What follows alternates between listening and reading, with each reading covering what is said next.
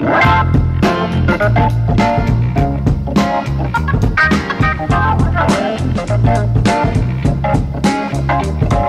any event, uh, the music was the key thing. And then music was played uh, when we were living on the Lower East Side, particularly in the summer, the windows were open. We'd see things in the street, fights or people dancing or something, and there'd be music coming from different windows, different places, uh, whether it was rock and roll, swing, or opera, or anything like that. So that my life was scored with music that I never heard in a film.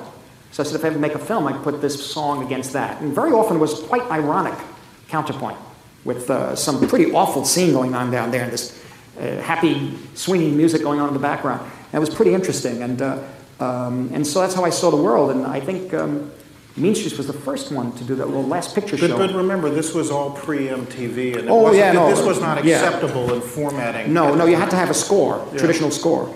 But I also had listened to, let's say, the music in Paths of Glory, a Stanley Kubrick's film, where he, he liked drums, you see, and uh, uh, the percussion in that film was interesting. And then, of course, uh, his use of music in 2001. And so, for me, and of course, you can't forget that, the extraordinary um, Scorpio Rising, Kenneth Anger, an underground film that was made in San Francisco with use of, of popular music. Uh, and anyway, uh, but it was a 25 minute film, and I saw that, and I said, well, you know, every, people could do it. And so I just took the music that I knew of and put it in Mean Streets, and again at Alice. Taxi driver, Travis didn't listen to music, so I said the only man who could do the score would be Bernard Herrmann. Oftentimes, what I'll do is when I um, am thinking about what the next story could possibly be, that would be that would be right. I'll go into my record collection, and I, I go through them all, and then I start playing different songs. This is different, vinyl? Yeah, yeah. I, I mean, I can do CDs, but mostly it's vinyl. And it's like I'm either I'm looking for some pop songs, or I'm looking for uh, uh, uh, some soundtracks, and that's going to give me like the beat of the movie, the rhythm of the movie. Like say in something like Jackie Brown, Mm-hmm. it was like I started diving. Oh, thanks. I started diving. Um, through my soul music collection and then just found what was exactly you know kind of what would be this is this is the beat of the movie. This is the soul of the movie that i'm using. And that actually helps me uh, actually inspires me to kind of continue forward. And anytime i'm writing uh, and i want to need to pick me up or I need to get plugged in again i'll play some of the pieces of music that i'm thinking of using in the movie. And I, i'm literally in a movie theater in my head and I'm, I'm seeing it on screen and i'm seeing the scenes play out. And how many of these songs, when you look back, how many of them did you realize, like, when I make this movie, this song has to be in this film, and this song Oh, has to be well- in this particular scene? It, it runs the gamut, but I would say a percentage of them are in the script. You know, Right. I'll say this song right here, it's in the script. Then others, you sort of feel your way, you feel your way through, and then some happy accidents, some you can't get the rights to. Right. You know, you can't. They won't. There were several songs I couldn't get, and it just it runs the gamut. But uh, the fun part, I think, is in post production. You know, I've shot the movie, and I'm still mixing and matching in some songs, and uh, you know, they just it's it's so fun when you're creating something like this because. You know, it's just the jukebox in your mind. I was, you know, looking at Sweet Emotion for the very beginning. I was in pre-production, but I didn't really have an opening credit song Right. in the in the script yet. I was thinking, I wasn't even sure of my opening credit sequence. I was still thinking about it, but I was getting uh, some dental surgery, and I asked him to like tweak up the nitrous oxide a little bit, you know, just you know, a little extra, please. And uh, sure enough, the little jukebox, my, I could hear that first little boom, boom, boom, you know, that percolating beginning, and I Yeah. just saw this dark screen, some credits start. And I was just, I was like, there it was in my, it just was a little marriage in my head. So I was like, okay, sweet emotion. We'll, we'll try to get that song to kick it off. So it, it comes from everywhere. The New Beverly Cinema presents the Pure Cinema Podcast. Um, so we are very excited uh, about this episode. This is our sort of summer fun episode, even though it's coming out in September. Uh, we have a returning guest, one of three returning guests that we've ever had on the show, and uh, Miss Millie De Chirico is joining us again. Thank you for coming back, Millie. Thanks for having me. I'm honored to be back. We are honored to have you back. Millie, of course, programs TCM Underground. Um, Millie is one of our favorite programmers, and we were always happy to talk movies with her, but we have an exciting, very fun combo topic on this. Yeah, we're episode. excited. We're going to talk uh, Nick Cage movies with you, uh, and, and she's prepared endlessly for this. No, no, we were we were at one point going to do a Nick just Cage for fun. stopped. Uh, You could wing a Nick Cage. I just felt like too many people were doing Nick this summer, as much as I love Cage. One- one So, person one one friend of mine. So I felt burned. so ridiculous. Well, I'll talk about Moonstruck. How about that? okay, let's do it. well, may, hey, you never know. A Nick Cage soundtrack could be on somebody's That's list. That's true, Yeah, yeah. I'm Hey, excited. Uh, but soundtracks are fun because they're kind of also hard to talk about. So I'm curious how this will go. It- you know what I mean? It's hard, especially if you're trying to limit it to a track, because the whole point is it's multi tracks. You know. Yeah. Uh, so yeah, we'll see how we go. But it, it is. I think it's also you start. It starts to really highlight your own taste. Like I'm looking at mine, going, "Oh, it's so." I tried at first. I'll do a broad net, and then I'm like, "No, I'm. This is all the same shit, and it's stuff that I love, and it's it's kind of ridiculous, you know." Well, and also too, like, because you you have certain parameters that you told Mm. me about. So, like, it, it's we're not doing scores, Yes, right? Yes. We're doing so- song-based soundtracks only, and we'd like to, for the sake of putting it together, well, we can talk about all. You can talk about. You can list the whole soundtrack if you want, but just highlighting one track that is maybe a favorite track. There's from each one that I might need to. All right, fine. the whole soundtrack. We always cheat. We always cheat. Sure. So you know, uh, before we started recording, you started to talk about something, and I was like, "Wait," because I was very curious about this. Uh, a playlist of yours about characters that you. yeah, Tell me Tumblr. Tell, tell us me about this Tumblr. Yeah. So, like, okay, um, not to go too far back into my her, my personal history, but I used to be a DJ, and um, I really and and, I, and I'm a programmer, so this kind of makes sense. But I love making playlists. And I would always have to. I made playlists a lot when I was DJing, just because it's easier for me to kind of plan out what I'm doing a little bit. And I wasn't a like a this was I DJed before um, you know technology happened, so I was still playing like CDs and vinyl and stuff. Not throwing So- an iPod down and hitting play.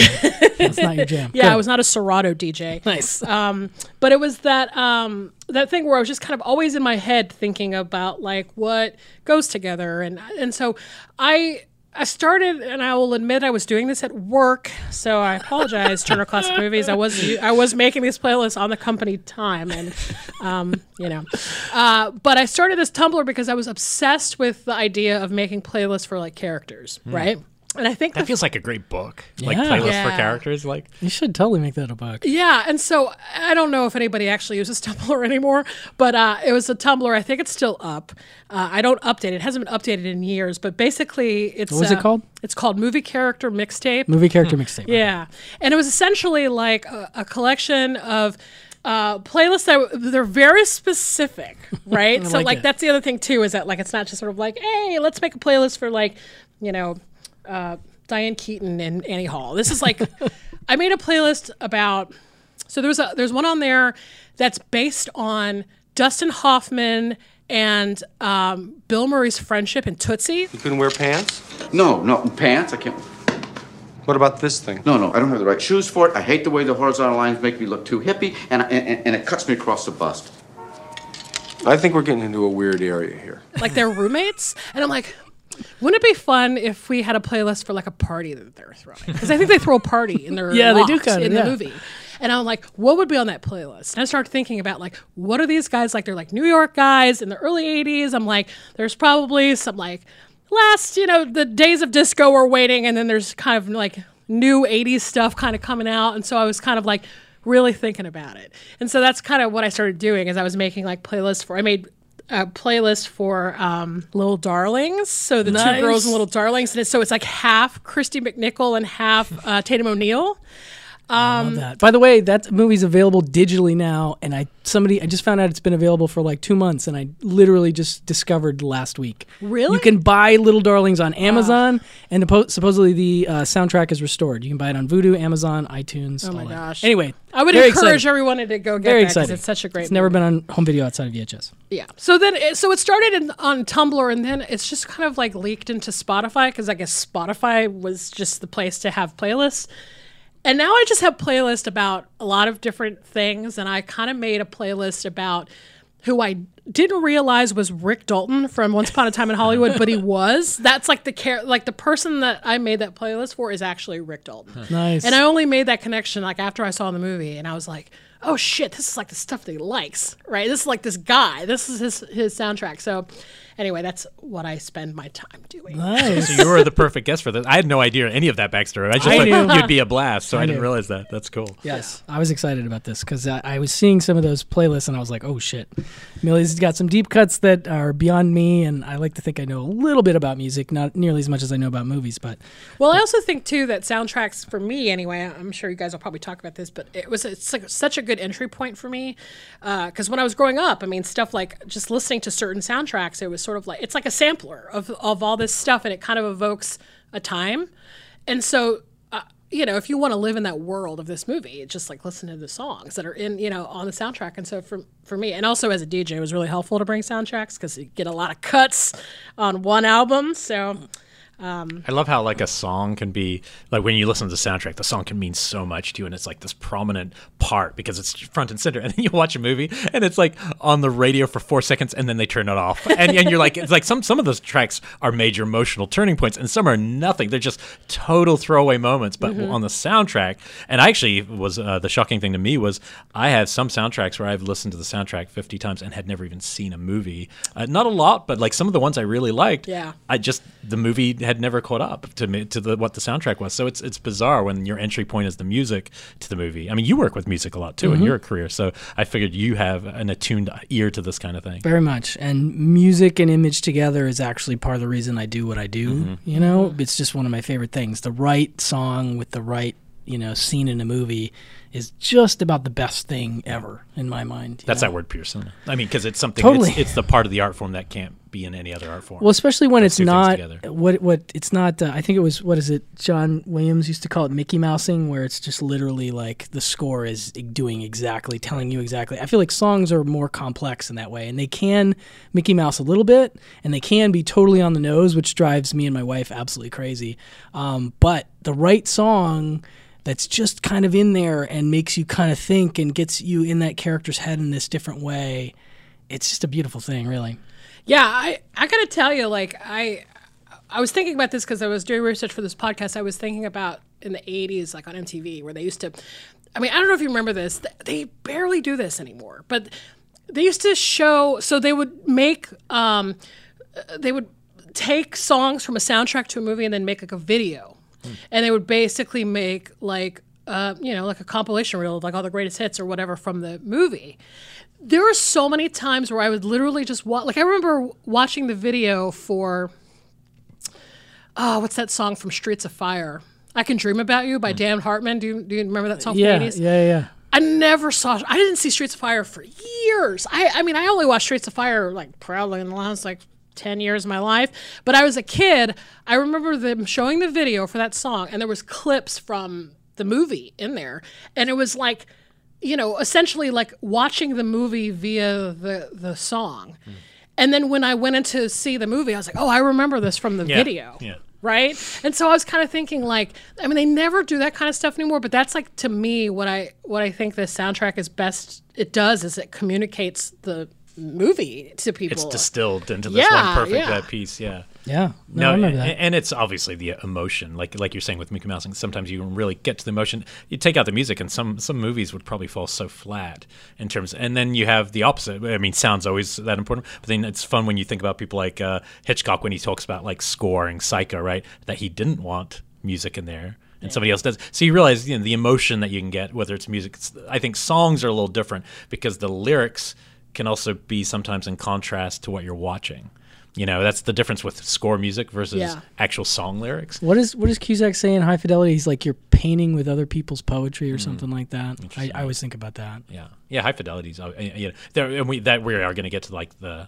Uh, so I basically, when we were putting this together, uh, the one thing I suggested to help us get into it was the idea of just starting with five questions for things that are going to probably be too obvious for that any of us would have been reticent to put on our lists. Yeah. But there's certain people, like one of them, who's uh, you know, talked about much of late on our episode, uh, Quentin Tarantino, who who's you know obviously his mind for pop culture is like through the roof. Like I, I've said before, after we did the interview with him, that was the thing that most impresses me. It's not just the film knowledge; it's like the pop culture know- knowledge I couldn't even get in the ring with. Yeah. the pop culture, TV, commercials, yeah, just crazy. And I think stuff. with music, it's the same thing. Yeah, I think, totally. I think his ability to mix uh, types of music, like radically different, of whether it's surf music uh, mixed with the golden oldies, mixed with like uh, you know something that's new and and rap, is pretty uh, amazing. So w- why don't we just start with those and then see what maybe uh, it leads to? So we started with the obvious question. I'll, I'll ask the questions to you guys. And uh, favorite Quentin Tarantino soundtrack? Let's let Millie go first. Oh my gosh, so much pressure. It's tough. I have to say just off the bat, I'm not. I have no skin in this game. I, you know, I'm just saying that I, I think obviously like Mr. Tarantino soundtracks are killer. To me, I grew up in, you know, in that era, like of the late '80s, early '90s, and his soundtracks. Like I remember the Reservoir Dogs soundtrack. I mean, that blew my mind when I first heard it because I was like, I've never even heard of any of this stuff, and like that's the one thing you can always count on was is that he's going to have an amazing soundtrack. So for me, this was actually insanely difficult because I was like, oh shit. They are hard, and and the ones I haven't heard, like I haven't listened to Kill Bill and things like that that many times. But the couple times I have, like when I was working a job, like they're so good, and and, and you start going, okay, it's just the one. I think it's almost whichever one we end up picking. I think it's just out of habit. That's the one you end up listening to the most. Yeah. I don't think they're all almost equally great. Yeah. Well, and like to me, it kind of came down to two. And like, I hate to even suggest this, but like, what? Like, I really think that the Once Upon a Time in Hollywood soundtrack is amazing. I was gonna say I- I've just been getting into listening to it regularly, and I'm like, this is really fucking good. Like one of his best soundtracks he's ever put together. yeah, and I mean, it's obviously like, I mean, his knowledge runs so deep, but like, like there, there are jams on that where I'm like, like that Buchanan Brothers song that uh, I'm a son of, son of a loving man. Is that the Yep, name yep. of it? But you gotta leave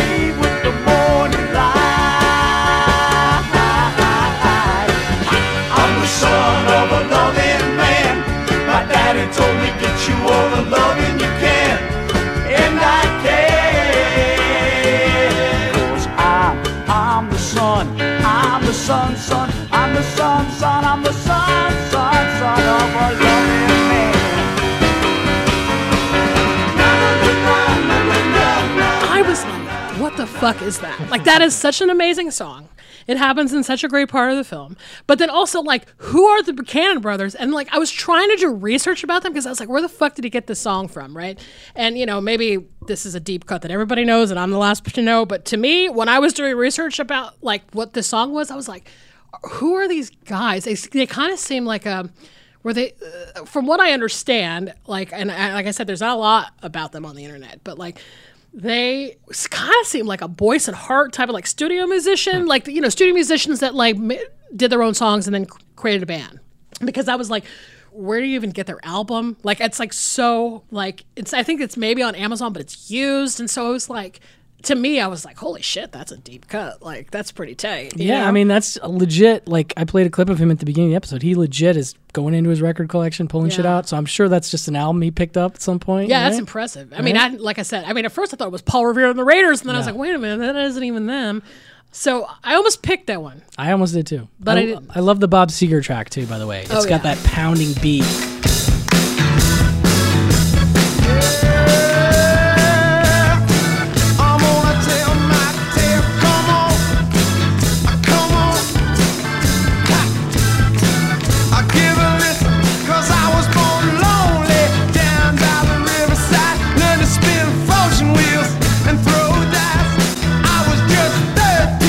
Very much like the track you used in Death Proof. Yeah. The uh, Beaky, Dave Dee. Dozy, Oh, yeah, yeah, yeah. Beaky, Hold tight. Beaky- hold tight. Yes. Yeah, yeah, yeah. That's got that same pounding beat that I love.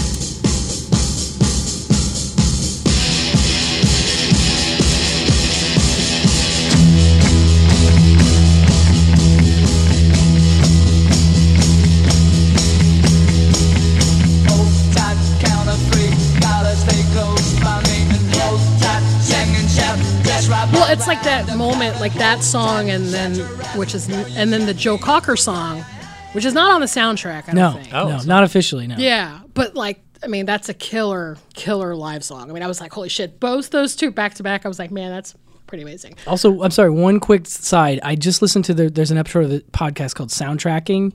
That's a British show, and she just did her episode with him talking about the movie. Oh, wow. And this is something I thought was really. He talked about a lot of things, including you were talking about Boyce and Hart. They're, they do a song called Teardrop City, which is great, and I hadn't heard it. Yeah. And that was apparently going to be his pick for the opening song of the movie. So Oh, I recommend wow. people go and li- listen to Teardrop City. It's a little more on the nose because it's very much like talking about like we blew it kind of scenario Yeah. we were on top and we aren't kind of but he also said something about using the radio stuff and how if the song wasn't in the actual audio they had of the radio recorded at the time he felt like he was lying oh, so wow. he's using songs it sounded like he said he was only using songs that had been played on in that radio Wow. block that he had heard Yeah. so that was even more like I was like, wow, okay, so you had to find the songs you wanted to use, and then I guess listen to, see, or maybe that's how he found some of these songs was they were in that those block. I don't know. Yeah. I mean, either way, I mean, it's shit, nuts. it blew my mind. Nuts. Anyway, I'm sorry, I keep No, cutting no, no, off. What's, so- your, what's your pick? So my pick is Death Proof because I. Oh, nice. That's a great pick. Um, to me, I feel like the soundtrack evokes just kind of like hanging out in you know in a bar, Totally. in Texas or something. you know, like to me, I love, I'll, and there's a something I'll get to later in the in the show that.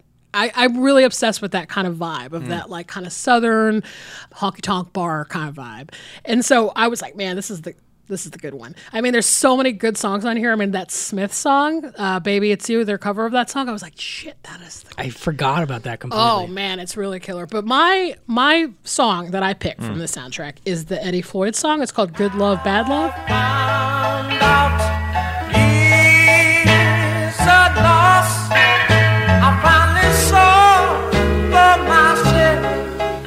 What's been seen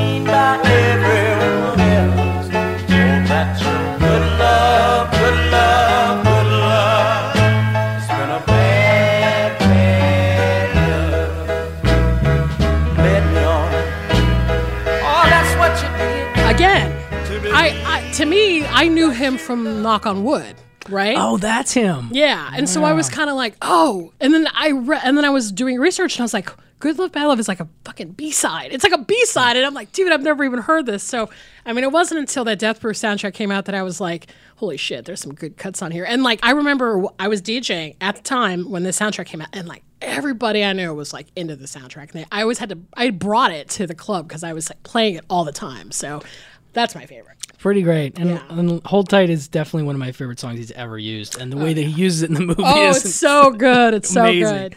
That's the I think I've listened to that one the least, so I need to. That and Kill Bill one. I think I have listened to those two the least, so I got to do it. Yeah, no, they're they're really good. That's a good choice. Um, I like you. I almost went with uh, Once Upon a Time, but I went back to Jackie Brown. I just had to go Oh, back to Jackie Brown. I'm, It's I'm with you. Jackie Brown's my pick too. Yeah, it's just. I mean, there's just so much good stuff in there, and I'm so emotionally connected to that movie, and so much of it is.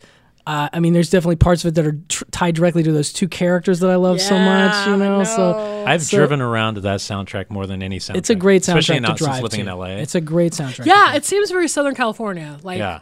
It's and really and it's got choices like Pam Grier singing a song that was played in a Jack Hill song. That's- uh, which one's that? oh, Uh, Long Time Long Woman. Time Woman. So good. Uh, but like, I mean, like, I'm pretty sure we're all. It's the Delphonic. The Delphonics this- is I, maybe my second, but the straw, Strawberry Letter number 23, specifically the version he uses in the soundtrack, which, by the way, if you go look up Strawberry Letter 23 by the Brothers Johnson, there's different versions. And I really love the one he uses. And I, I've tried to, some, some days I'm just like, I'm really in the mood for Strawberry Letter 23. Go to YouTube and I'm like, oh, this is a little different. There's something, either the intro is different, and Yeah. I love the intro. The intro is so great.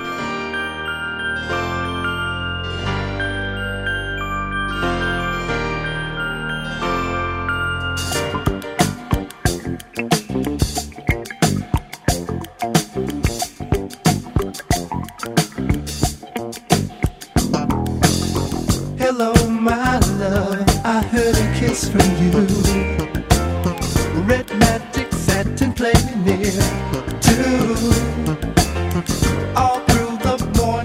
But yeah, I don't. So I have to listen to that version is, is my your favorite, thing. yeah. I mean, I, yeah, and I even like the uh, across 110th Street. I love the thing he's sampling from other. But for me, the Delphonics, the watching the scene again is what I love. I love It's any beautiful. movie, and I've actually got quite a few. I didn't realize maybe I've got a thing for this, but songs used diegetically is like the, we're watching a scene where Robert Forster and Pam Grier are actually falling in love while she puts on a I song know, on wrecks vinyl, me. and we're watching them fall in love, and we're kind of falling in love with the song. 'Cause And I. I didn't know that song when I first saw this film. I'm falling in love And with them in that No, scene, too. exactly. And it, so it, to me, and, and part of it is because of the conversation is about vinyl and Would you like to hear some music?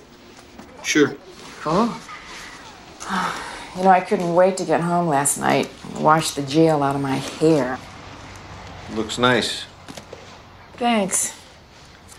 You never got into the whole CD revolution? Oh, I got a few, but I can't afford to start all over again. I mean, I've invested too much time and money in my albums. Yeah, but you can't get new stuff on records. I don't get new stuff that often.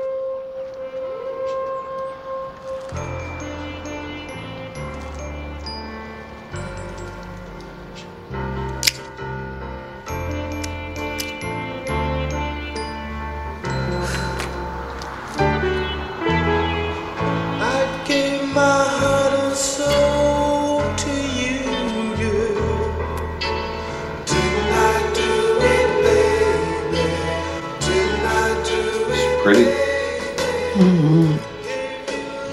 Who is this? The Delphonics. It's nice. it is really one of The the, best scenes adorable I think Quentin's ever directed. And like, I mean, doesn't it make your heart just explode when he like goes out and buys a tape because he's Yeah. got to listen to it a hundred Literally. times? Yeah. Because he has a crush on this woman. I'm like, Yeah, fuck, this was his study. So sweet. I love but it. but that song, like even just hearing on the soundtrack the first couple times was like, oh yeah, this is this is movies. And any song, I love it when one. I, I mean, it's a hard challenge that you've given when we're like listening one song, but in the same token, it's also a nice way to think back on the movie is just through one song, kind of like what you're talking about with if you edited the footage to that track. It'd be kind of a fun exercise with that. yeah, these. know? definitely. Okay, next question. Uh, another person who has al- almost equaled, uh, probably a, like you know, a slightly different niche in the way he uses it, but his films are wall to wall musical. You Yeah. know, which is Wes Anderson. and he's a big guy for me in terms of formative Mm-hmm. music and movie together. Where I, st- I mean, obviously, I'd seen you know movies that use, I'd seen some Scorsese stuff and things like that, but um, it wasn't until Bottle Rocket and like 2000 Man in Bottle Rocket was a great use.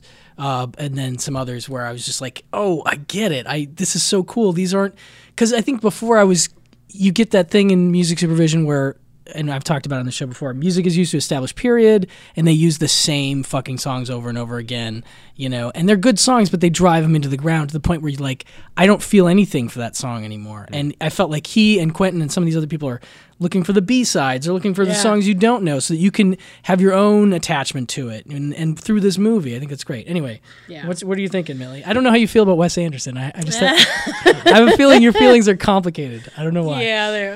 Uh, Well, that's good. I mean, I think even if somebody didn't like his films, the music's hard to hard to argue. Well, I'm also gonna be that asshole that's like, well, I like his early stuff, which is true. I mean, that's Fair enough. uh, I'm that asshole. Um, Wait, you didn't like Isle of, Isle of Dogs? mm. Okay, all right. We don't have to go there. We don't have to go there. No, I mean, uh, you I understand, I know, understand. uh, so, and true to that statement, my favorite soundtrack is Rushmore Nice. because, first of all, like when I saw that movie for the first time, I was in college and I was like, you know, for for whatever reason, like at the time he was doing like a tour. Like I remember hmm. Wes Anderson was doing like a bus tour, and he came to my college. He came they, to they- GSU. They promoted it on MTV, I think. Yeah. Oh my god. and he and he came and he and you know I was working at the college radio station at the time, so I went and you know it was like a group interview. We got on the bus and and I remember asking him about the soundtrack, and he he was saying that he thought that the character of Max Fischer was like.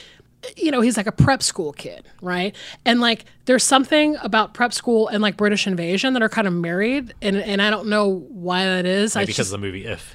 Yeah, yeah, yeah. The Malcolm- Pretty yeah, much. yeah. Or like, you know. I'm know, sure he's a fan of that. there's something about that. And so I was like, and, and, and British Invasion is kind of, you know, it's like cool and like a little bratty, but loud and brash. And I, and maybe that's kind of like where the connection is. Mm. But I love that. Like I love that idea of this like and and my pick for the soundtrack is that creation song Making Time because it's like it's Great song. The best scene in the movie where they're showing like all the clubs that he's in oh, and that so great. song's playing and it's like so perfect. It really to me that song and that sequence tells you everything you need to know about Max Fischer.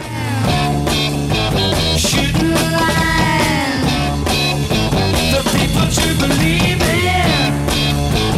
Things you say. Gone in And that's, you know, what I like about that movie is him and his character. So Yeah, I, I loved that that sequence. You know, just in that song, which again I hadn't heard it before, and I love that he did sort of a that whole British invasion theme through it. I was like, oh, that's such a neat thing to do. And I- and you know, other movies have done stuff like that, but I hadn't seen anything like that that did that, and I was like, oh, that's really neat. Yeah. Um, I was gonna pick Rushmore, but in favor of just giving a little more exposure to something else, I'm gonna go Bottle Rocket because I really do love the soundtrack to Bottle Rocket. Um, I mentioned 2000 Man by the Rolling Stones. that love song that's in there too. Alone Again or Oh, that- oh yeah, they they Isn't that one in there? love. Yeah, I'm sorry, love, Yeah. love the band, love. Yes, yeah. they have two. I think there's seven and seven is and Oh, right. Alone Again or both are great. Yeah. Um, I'm gonna go with a weird one and say I really like the Proclaimers song that he uses Hmm. over and done with. I think is way better than any Proclaimer song that you've that you've been exposed to. I've only got one in my head. Uh, most people do. Most people do.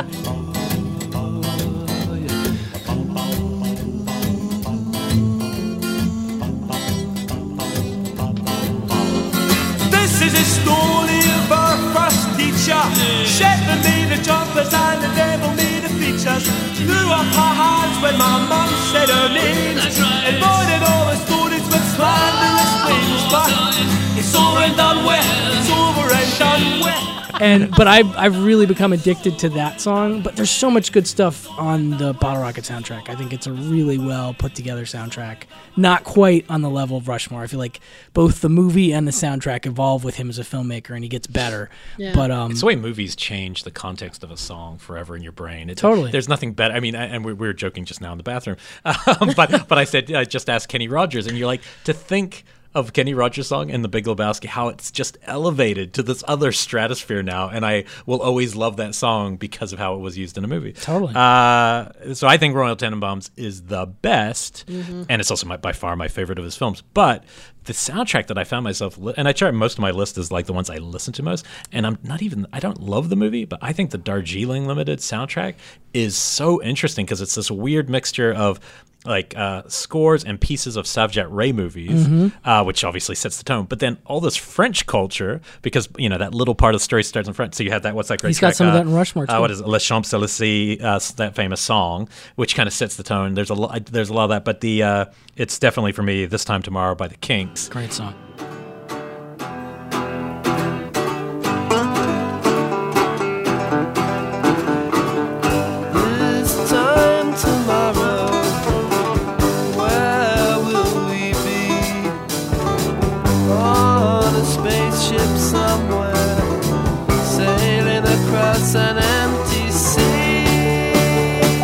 Because it's Bill Murray and Adrien Brody at the start. They're running in slow motion. Oh, I love that And- shot. And, and kind of before the show, you were talking about uh, like uh, the, the clash between different ages in uh, Once Upon a Time. Mm-hmm. That's happening in this one scene, and it's really there's something really sad that Bill Murray can't make the train. Adrien Brody gets on and looks back at this guy who and just gives him this look and the way the song's playing it just really sets the tone perfectly for this movie i've only probably seen this film one time but the It music gets elevated the film you it know gets Yeah. better. I, Um, I've seen it, I think, four times now, and Oh, it's actually gotten better. Because my initial response was like, "Oh, uh, it's his worst movie," and now I've seen it enough Oh, it's that definitely not his worst. No, no, no, no. It's definitely not. And I've seen it enough that it's getting better. There are parts of it that I'm still kind of bother me, but overall, it's gotten better. And I feel like I didn't feel like he pulled off the tonal balance that he was going for in that one. More drama than comedy, I think, more than some of his other Mm-hmm. movies. And I feel like more the more I watch it, the more I'm like, yeah, he's kind of getting, he's kind of getting it. He's I kinda gotta rewatch it for sure. It's interesting. Where I do you go to My Lovely is the other song by uh, who? What is that? Peter Sarstedt. That's a really good track. Yeah. You talk like Marlene Dietrich, and you dance like Zizi Jeanmaire. Your clothes are all made by Balmain. And there's diamonds and pearls in your hair, yes there are. You live in a fancy apartment off the boulevard Saint Michel. But, but I feel like the music really elevates this one, whereas I don't think in Telen- Tenenbaums it's perfectly in line with what you're seeing, like, and it works great, and it's perfect time period. This one, I actually think it, it raises the movie up, the soundtrack. Like, it's it's Definitely does. better than in a sense, and gives it that bolster to me anyway. For sure. But yeah, that one that one I've listened to. It That's a cool choice. All right, uh, okay, this is to me the most important question. Oh my God, I'm the one- stressed. I'm stressed. This could go a million ways. Uh, favorite soundtrack that seemed too obvious to put on your list because you're you want to be a hip, cool, uh, make your deep cut list, which is what Pearson was all about. uh, and, and this is coming. And, and to give some a shout out, there's a podcast called Screen Drafts that was actually part of my inspiration for us to do this at some point. Was they did a soundtracks ranking, and there's a lot of Mixtape movies, they called mixtape movies, Yeah. and there you know there's things like uh, well it wasn't The Graduate, but uh, what's a good example is um what's I heard it for the grapevine um Big Chill right like you can't argue with that being just like a kind of a perfect soundtrack. But the chance that any of the three of us are putting on, I think, is probably low, uh, just because we're all assuming, oh yeah, that's a great. So I, I just was curious if there was a pick, you know, where you didn't really want to put on your list, but you know it's a great fucking soundtrack and you've listened to it a bunch. So Yeah, I want to see. I want to hear what both of you guys have to say about this. Oh my god. So Millie's gonna be embarrassed. I- this has changed like 700 times in the last week because I kept going. It's this one. No, it's this one. I. I'm just gonna say it. It's Dirty, da- Dirty Dancing soundtrack. Oh, oh, okay. which And- they love too on that show.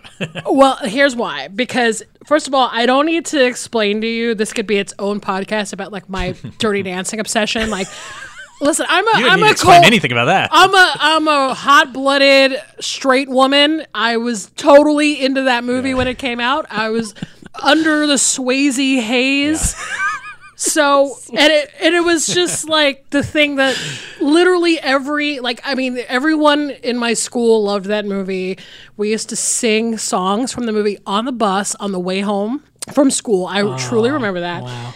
And to me, it's like okay, like I like like oldies, but this is kind of like you know the good time, the good time feel good. Like first of all, it has it starts out like the Ronettes, like every great movie in the world starts out with "Be My Baby." They're the pretty Ronettes. fucking great. Uh, and I will say though, the '87 version of the soundtrack had, you know, like a couple, like had the big hits, but then it was missing a lot. So when they did the reissue in 2007 for the anniversary, they put all the good shit on there. So I was like, okay, I'm speaking of the 2007 re-release Good because they added all of the like, you know, the Otis Redding song and like everything. And so for me, the Solomon Burke song "Cry to Me" is first of all, I just love that song. I love Solomon Burke. When your baby leaves you all alone and nobody calls you on the phone, like a cry? But in the movie, when it's happening, it's like the seduction scene where she's like coming to his uh, cabin and she's basically like, you know, I uh, want to be with you forever. And he's kind of like, what? And then, you know, they go. uh, so yeah, it's it's a great scene in the movie, but also to me, like the soundtrack is so evocative of the time. Because honestly, like it's that thing too of like '80s movies, which I'm kind of obsessed with. Is that like the 80s 60s worship so like when you watch 80s movies that are like period pieces of the 60s there's kind of like sometimes these like moments where the 80s slips in there a hmm. little bit and you can kind of tell like in certain scenes where like Patrick Swayze's like, you know, not maybe not doing a full period look, you know, he's still got his like 80s mullet or whatever. Um Does Shag have that same problem? I feel like maybe it does. yeah, there's moments. I have a list of them Okay, actually, alright. but you know, there are so there's so many of those 80s and the 60s movies that I love. But um, the music is what kind of really puts it in its place. Like, I mean, there's of course like songs like the the Bill Medley Jennifer Warnes song that sound modern, and you're like, is he really playing that on 45 at the end of the movie? Like, that fucking is such an 80s song, dude.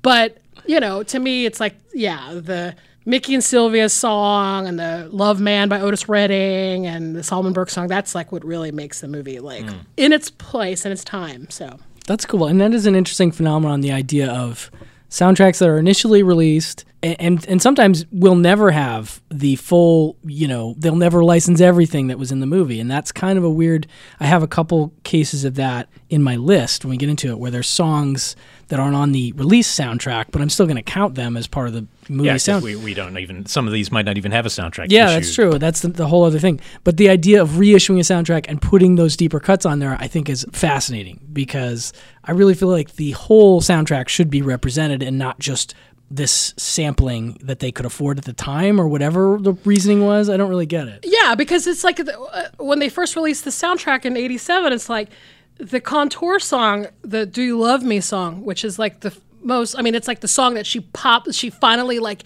gets into their world and they're she sees the dirty dancing for the first time. That's the song they're mm. dancing to, and I was like. That shit is not on the soundtrack. See, Like, that's what I that's mean. a miss, you know. Yeah, yeah. You got to get those big moments in the Yeah. movie, but again, these are not. You know, it's some corporate decision. It's not Right, somebody who's creatively thinking about. Anyway, Well, they remedied it, and I'm happy for it. No, You that's get good. movies where the soundtrack is the reason the movie has never come out. Uh, Killer of Sheep would actually Yeah. be a good soundtrack. Yep. like Yeah. they use great tracks. It just got them in a world of hurt. so- yeah, American Hot Wax was one I thought about. That's never gonna happen, probably. But um, That's why we can't play any Kuchar Brothers movies. on Oh, yeah. Oh, soundtracks, man.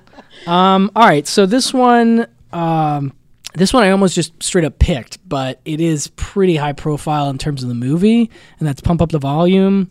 Um, one of my first soundtracks that I owned, along with another almost pick for me, which was Last Action Hero. Which was the first CD that I ever bought in the big cardboard case. But I think for me, the Leonard Cohen song, and then more importantly, the slow version of Wave of Mutilation by the Pixies is truly one of my favorite songs ever, ever.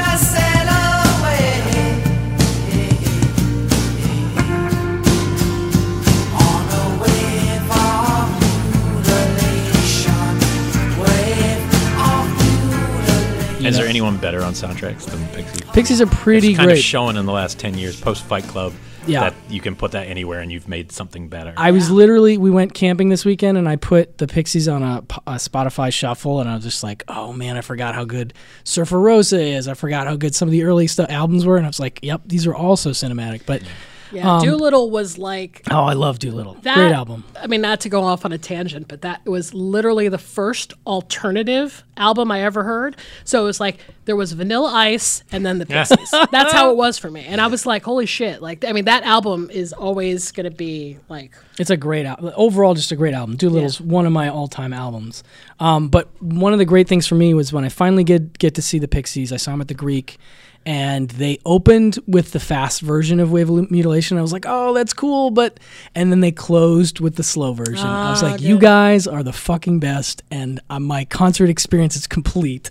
So anyway, I absolutely love Wave of Mutilation. It's just an amazing track, especially the UK surf version, the slow version. yeah. Uh, my obvious one is less obvious now that I look at it. At the time, I thought, yeah, everyone, everyone knows this one. I think it's more that the tracks on it are all really big, major tracks. But I was gonna go Judgment Night because we were joking about how like it is one of the best. But it's it's almost like the soundtrack has just been designed and no one thought about the movie. The movie is good. I know you say I, I, I have to good. rewatch it, but as a kid, I remember getting that because I was a huge Sonic Youth fan. Trust me, it holds up. And then Sonic Youth doing a song with Cypress Hill and like you know Ice T and Slayer or something, and uh, it's just a great. I mean, it's an amazing album. It's a Teenage mix- Fan Club and De La Soul. Yeah, This no, there's some great stuff on there, but I have to rewatch that film. Uh, so I actually went for uh, Fear and Loathing in Las Vegas, and Hmm. and I know some people might, oh, that seems like a deep cut of film because it's not as pop, but the tracks are all just big 60s and 70s music, all stuff right. about Vegas. It's everything from you know uh, She's a Lady, you know, onwards. But What was the one song that Mama told me not to come? Isn't that the one? that is Yeah. my pick. Oh shit!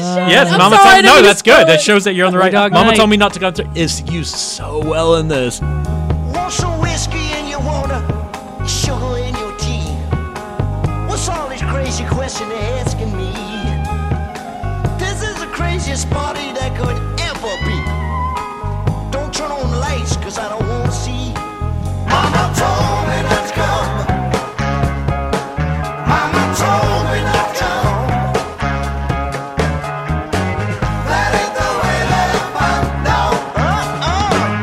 But also comes right after because I mean the one reason uh, Benicio in this movie is the reason to watch this Holy movie. shit. Uh, I mean Gilliam's visual style is great. I love the book, but Benicio is like on a different level in this. And when he's this is right before the part where he goes, "She fell in love with me, man." Eye contact, and, and then it leads into the song. So the soundtrack is one of the great soundtracks that has a lot of the audio parts. Uh, that one, but I also really like uh, the use of Debbie Reynolds singing Oh. Tammy when he does the drug trip. That's is great. the closest I feel like I got to taking drugs Mm. through the movie, Mhm. which is pushing it. But I, I think this it's a great soundtrack. I also like Percy Faith. I Uh-huh, think the Percy, Percy Faith song is I, great. I mean, it's a great. It's one of those where I felt like a lot of people. The reason I put it on the office, I felt like a lot of people bought it for the soundtrack more than and never even saw the movie. God, I haven't thought about that soundtrack in a while, but I used to love it. It, it's it's loaded to the brim, man. That's awesome. Um, all right, so that's our first three questions. Uh, moving on to some heavy hitters. You ready? Uh, this is a weird this one. is a tough one too. Yeah, this is a weird one. I think this one got triggered because I kept thinking about, uh, well, my favorite musician of all time is Leonard Cohen. So I kept thinking about him and uh, Warren Beatty and, and the gang. Uh, favorite soundtrack by a solo artist. This is one person who does the whole thing. All right, I thought this is going to be very obvious, so forgive me. but my choice is Purple Rain. Oh, nice. That's a, that's just actually the right choice. We should I mean- probably hang up our hats. yeah, no, I mean, the, it's truly one of the great openings to any movie ever. Is him getting on stage, starting that song, and once that song goes, my energy level shoots like I've oh done done fucking cocaine or mm. something. It shoots to it's so overpowering. I I gotta tell you, so like I, you know, I had seen this movie a hundred times on when I was a kid, like on TV, and then I saw it in a theater maybe ten years ago in Atlanta, and and this is my pick for the track. But when "Baby I'm a Star" comes on at the end, everyone in the theater was going ape shit, fucking bonkers.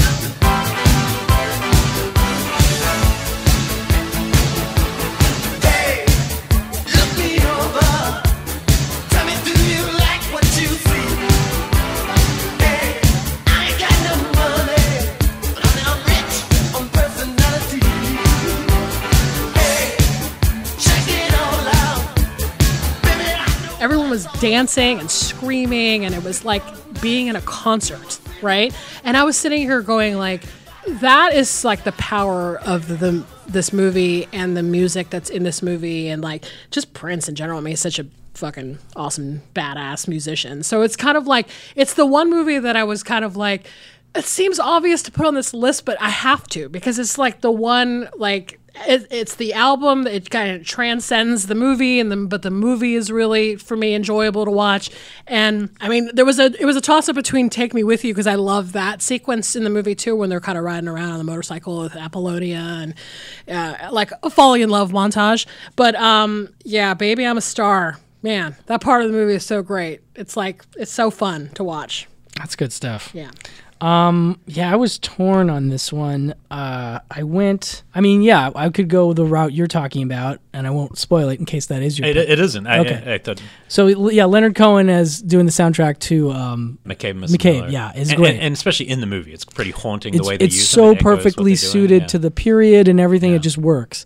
But I went a little more modern because I hadn't thought about them in a long time. I went with uh, Morphine's score to or song soundtrack to Spanking the Monkey, which Oh, I, I knew they were in flirting with disaster. I didn't realize they scored spanking the Well, no, I mean, they did. I don't know if I. I think basically they took their first album and dumped a, a whole bunch of songs. so it's not like they really recorded anything new for it. But I remember that first album when I was, you know, Mister, you know, alternative music hipster guy, which I still am to a degree. But um, I remember hearing that first album and being so into the sax and what they were doing. I mean, now I don't know how I feel about it, but I still like His voice is still so. his, his he's got a Oh, great He voice. Great. Mark Sandman, I and love yeah, I mean, he died tragically on stage, which is really sad. I didn't know that until I looked into this movie. Um, but yeah, it, there's some really great songs in there, and I think that really helps that offbeat movie stay offbeat and be more engaging. I don't know because it's a weird movie about ins- sort of Yeah, I mean, incestual it's- it's- relations it and shouldn't work that movie. yeah, and I think the sco- the songs definitely help. Uh, I well, think flirting with disaster is a good score too, and that's his, that's next film. There's yeah. lots of great uh, soundtracks. Yeah, I, I I'm trying to think what my pick would be. I think probably Thursday.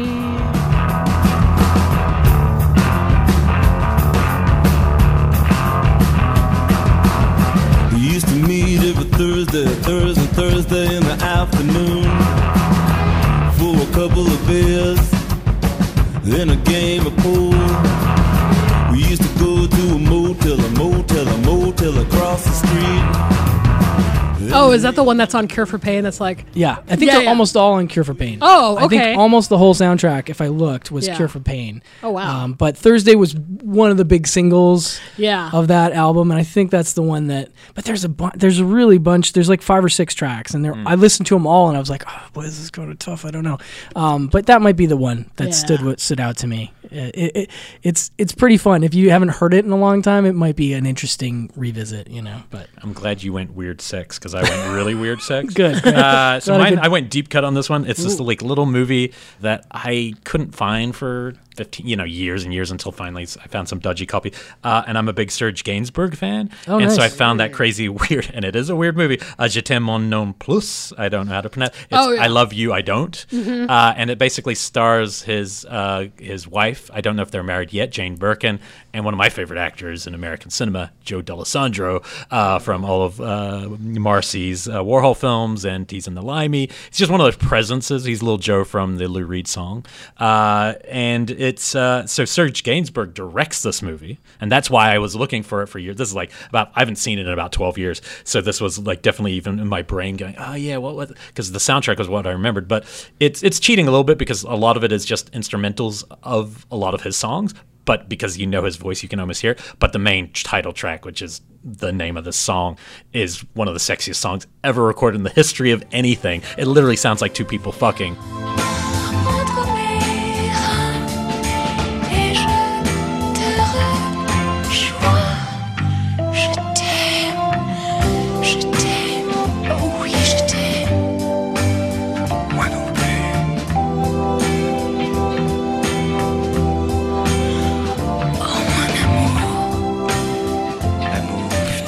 Which which it is uh, essentially him and it's either him and Bardot or him and Burke, and either way, Yeah. it's sexy as hell. Uh, but the movie, I kind of just wanted to put it. I mean, it is a little weird. You always want to be careful recommending a film that has lots of sodomy. Uh, but you know, it's just one of those caveats I give myself. Uh, but it is a weird story because Joe Dallesandro and his uh, and his friend are like trash uh, guys who pick up trash.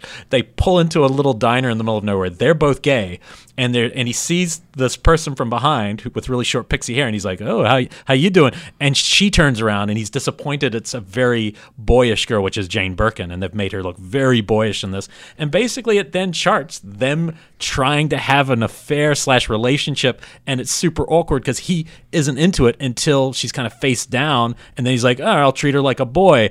And it's a weird, and yet the music is sexy, and it's Serge Gainsbourg, and you're like, why did you? It's one of those movies where I'm constantly watching, and going, why did you need to direct this? Like you are a very famous French singer, and this is the story you had to make. And I mm-hmm. find it, I find those kind of movies are probably my favorite subgenre. Is like, why does this exist? and I don't know if I love the movie, but I remember it being really fascinating. And I love movies set in like the middle of nowhere, set in the middle of a, road, a truck stop.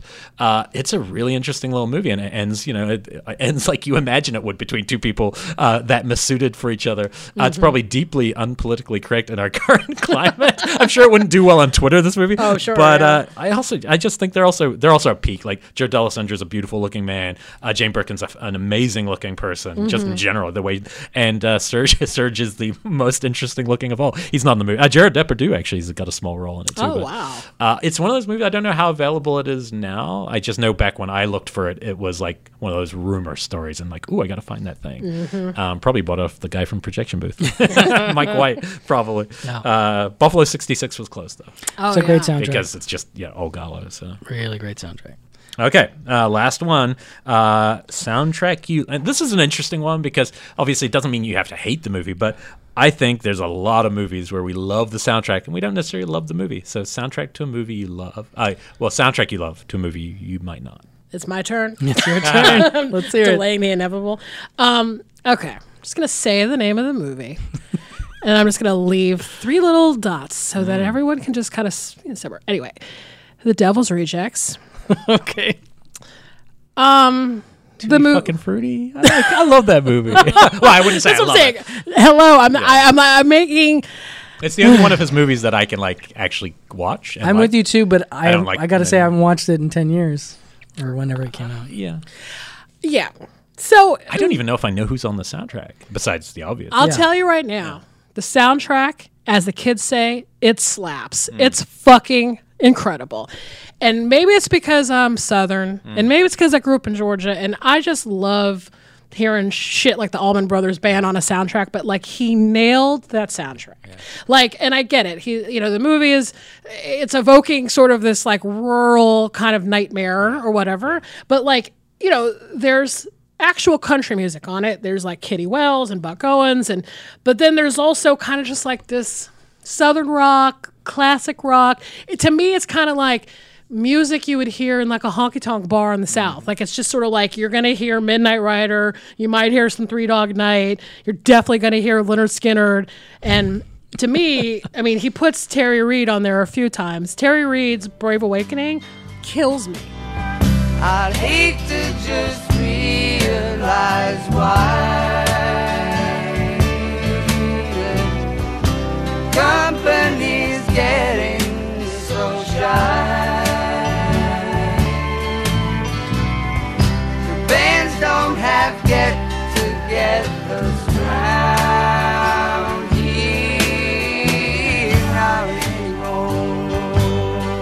Like that song is the quintessential.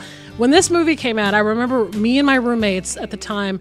We went and saw the movie. and We were like, "All right, all right, that happened." And then we listened to the soundtrack, and we are like, "This soundtrack rules!" And We listened to it all summer long in the house. It was like that Terry Reid song is like, you know, just a chill summer awesome track. And then there's two actually. I had to pick two because there's Brave Awakening and then there's the Elvin Bishop song Fooled Around and Fell in Love, which is the greatest song.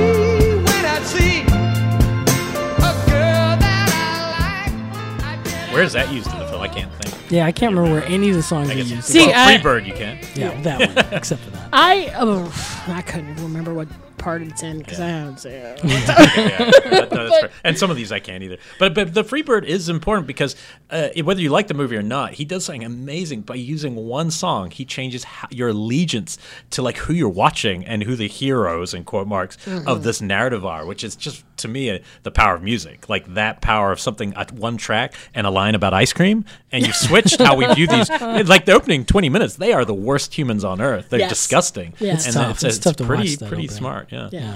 Anyway, Well, love that stuff. soundtrack so much. I am glad I asked this question now because I wouldn't have gotten that otherwise. No, that's great. I, I got to go and dig into that soundtrack because I don't remember it. So um, I am going to go with The Rules of Attraction from 2002. Oh yeah, that's a good sound. Really good soundtrack. Roger Avary movie. I tried to watch it again. Fuck. That movie is hard. They are just. I mean, the such- material's hard too. I mean, you know, Yeah. that I really, I do like the device of uh, running things backwards and then play and then the play. Although ab- about the third time he does it, and then we're dealing with like really despicable people. I'm like, oh man, I got to watch them in reverse motion, kind of, you know, setting up what I think they're gonna do, and when then somebody throws up on a girl, I find on her back. It's the- like even though I know that behavior rape, exists in the world, I that just scene, don't think I can watch that. That It's- scene was just the, the one where I was like, oh man. And then you know our boy is in it, and he's just terrifying. Wait, who, which one are you talking about? Who's Dawson? Oh, Dawson. Oh, good. I, I was worried. We, we had a no, conversation. you know? I was worried you weren't talking about Dawson. I was No. like, wait, but Dawson's our boy. yeah, no, no, Dawson. We had a conversation about Dawson that came up in Scorsese He, three. he so should have died in the creek. Yeah, With the show. he's Like, got a whole would- it would have been he's his got a whole if he had theory died. about Dawson's Creek. But anyway, he's he's so fucking evil in that movie, and it's just terrifying to me. You know Yeah. how bad he is, and so What um? Who was the woman in that movie that was the shit? Shannon Salzman. Shannon She Sossamon, and she's awesome and that's the only thing is I love her, and I wish she, went was in to be more in movies. Ellen's one, yeah. I wish she was in more movies, but she's not, and it's just one of those things where I'm like, oh man, this movie. Yeah, that's but a hard one. The yeah. soundtrack has uh, "Sunday Girl" by Blondie, Six Different Ways" by The Cure, a really cool version of "Carol of the Bells" by Tom and Andy, uh, "Without You" by Harry Nilsson. But my favorite track on there by far is a Donovan track, "Colors." Yellow is the color of my true love's here in the morning when we rise. In the morning when we rise. That's the time. That's the time. I love the best. Just one of my favorite Donovan songs ever, and it's well used in the movie. Although I gotta admit, I didn't get to it in this rewatch because I couldn't make it. But um, the soundtrack is great, and I just I think if you can, just go put on the Rules of Attraction soundtrack, and you will be in uh, music heaven. It's it's quite the bliss. That one. Did I say weird Sex? All right, more weird Sex. Oh, no! Uh, this was a movie I was really excited about it, and I remember just being so bored by it. Uh, and it comes down to trying to do real sex. Michael Winterbottom made a film called Nine Songs, which was clearly aimed for the soundtrack market. Uh, it would, but it was really relevant because it was the first time I had heard. Uh, I had never heard Dandy Warhols by that time. Franz Ferdinand that was way early for Franz Ferdinand. I don't think they were a thing, but Primal Scream, uh, Goldfrapp have a beautiful song called Horse Tears on it. Mhm. Uh, but moving up by Primal Scream, uh, the Von Bondies, the uh, Von and Elbow. Uh, no, it was one. And so what's cool about the idea of the movie? It was um, he had just done 24 Hour Party People, which is obviously a great soundtrack too. Oh, yeah. And he's an interesting filmmaker. But this one was about a guy and a girl who meet. And they basically have these very real sexual encounters to the point where they actually there was real sex. So this is one of the few movies that was controversial because they staged real sex acts. Uh, and it's intercut. They're like their affair over these is intercut with them uh, going to nine different concerts and nine different tracks, and so it's really like literally made for this kind of market. But there's this is the first time I'd ever heard this band at the time when this this came out in 2004. So a lot of these bands is my first time, but. Uh, Black Rebel Motorcycle Club, Oh, Love, yeah. Love Burns. This thing lit me on fire. That that was sexier than all the sex they're having.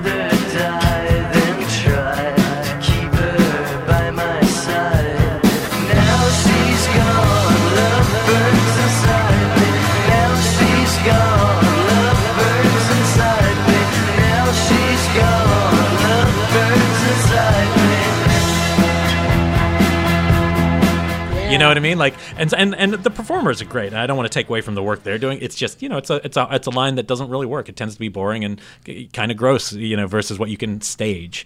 Um, but it's a, it's an you know, it just unfortunately it's kind of a dull movie. But the parts where they go to concerts, all the bands are in it for real. Like they're all actually at their concerts. Oh, wow. uh, but the soundtrack is killer. I've listened to this thing like hundreds of times, and I mean, I remember thinking, listening to Franz Ferdinand, having never heard them, going, "Oh, I, you know, I can't believe these guys aren't huge." And then one day they're huge, and I'm like, I really don't like this. Whereas all the other bands, and, and it's the great Dandy Warhols, uh, "You Were the Last High," which if you edit that to the right material, it's the most beautiful song ever recorded. Like it's it's such a heartbreaking track.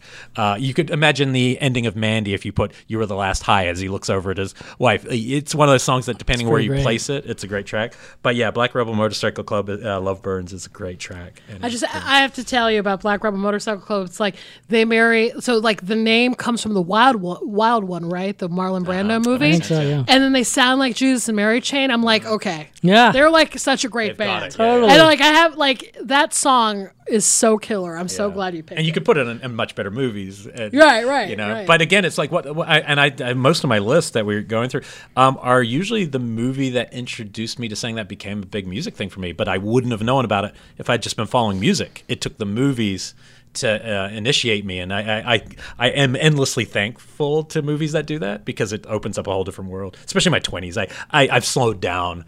It's like reading, and I've slowed down on like new music, like checking out music. Whereas in my twenties, I would go to library and just rent everything and burn it onto my computer. You know? Yeah. So uh, okay, so well, that's our. Uh, those are the questions that I wanted to cut through before we got into our our personal picks because I mean I know some of them will. It's not going to be going as deep as we do in some of our movies, I guess. But Okay. do you want to lead us back? Yeah, so so we're doing our usual thing here. We're doing a sort of a five because list. And like I said, we're going to do what we did on that first round of general questions. We're just going to pick we've picked five movies that we like uh or soundtracks that we like. I don't know how we feel about the movies. Maybe there's some movies in here we don't love as much. I I think I picked mostly movies that I like. Yeah, I think I think these are all movies that I like actually. Um, but we're also gonna talk through the soundtracks. You know, maybe talk about some tracks that we aren't that aren't our pick, and then we're gonna do a pick just like we did. So, what? Uh, let uh, let's let Millie kick it off. I want to hear what she's got going. All on. right. Okay. This is to be, this is interesting.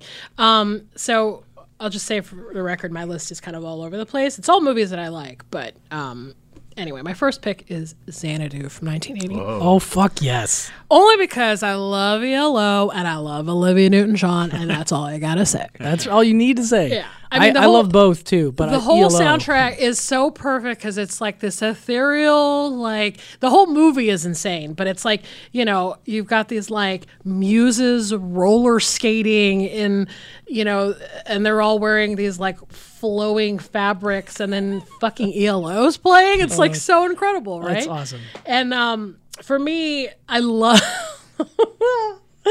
I love the "I'm Alive" ELO song when the muse is.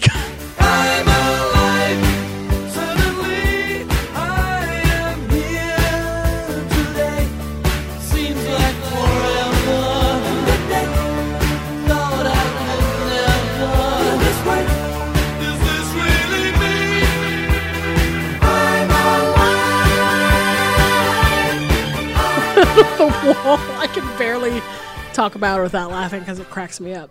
It's Um, beautiful. That it's beautiful, but it's just like so funny. Um, Has this played on Turner Classics? It has, Underground? actually. I could believe that. but uh, I have to I have to just make this quick. I have to tell you a quick story. So um, I used to when I was a DJ, I DJed at a gay bar in Atlanta, and um, it was a really fun bar. It was called Mary's. It's still around. Um, I'm talking about in the past tense, like it closed, but it's it's still there. It's truly a gem um, because it was kind of like it's a gay bar, but like everyone hung out there. It was for everyone, and like it was kind of like hanging out in a John Waters movie, honestly. and I, I spent a lot of time. I DJed there for years, and uh, it's the best place I ever DJed, bar none, hands down. And every time I would always get requests to play stuff off the Xanadu soundtrack, and especially I'm Alive, because like there was always this group of guys that would come. They were all friends that like would try to reenact the moment of the muses coming out of the wall. So I'd play I'm Alive, and then all of a sudden, like they would be standing against the wall, and then they would all start like one by one, kind of like popping off the wall and doing a little dance, and it just cracked me the fuck up. Like I, so I used to just play it all the time at when I DJed at Mary's. But my favorite track on the Xanadu soundtrack is Magic by Olivia Newton-John. You have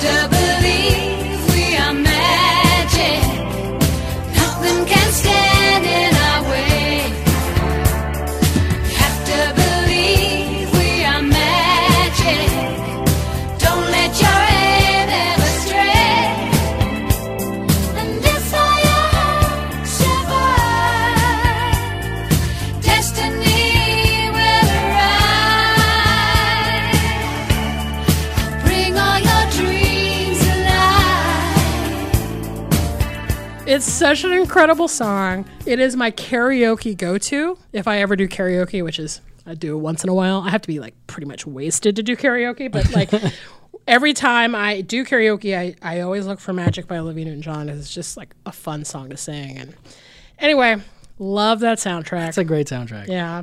Uh, I've said it before on the show, and I'm determined to make this one of my fa- my daughter's favorite movies by the time she's like 16.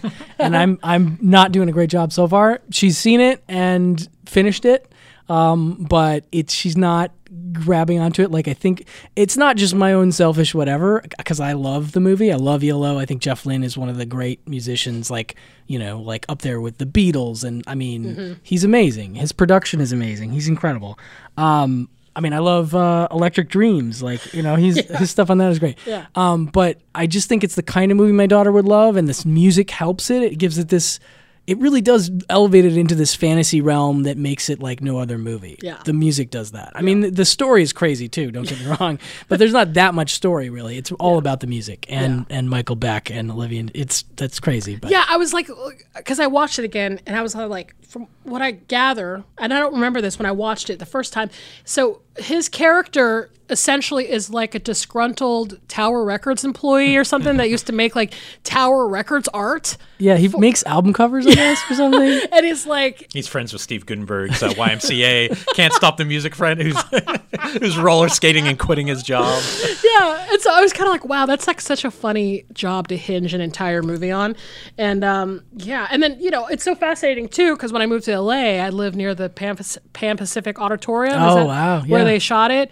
Uh, it's like no longer there. It's like a park or something. It's actually probably pretty close to here. Yeah, it is. Um, but you know, I was like, "Fuck! I live really close to that place. That's incredible." And I, just the story of that place being, you know, dilapidated and you know, and then putting Gene Kelly in there. That's crazy. Yeah, no, that that's one of Gene. Is it his last movie? I think so. That's yeah. crazy too. Even though he lived for longer, but it was kind of like his last. You know. Yeah, no, I there's it's there's something magic about it. I know a lot of people shit on it, but I just think if you let yourself be taken over by that movie, it's it's kind of a beautiful. Let thing. yourself go. That's yes, exactly.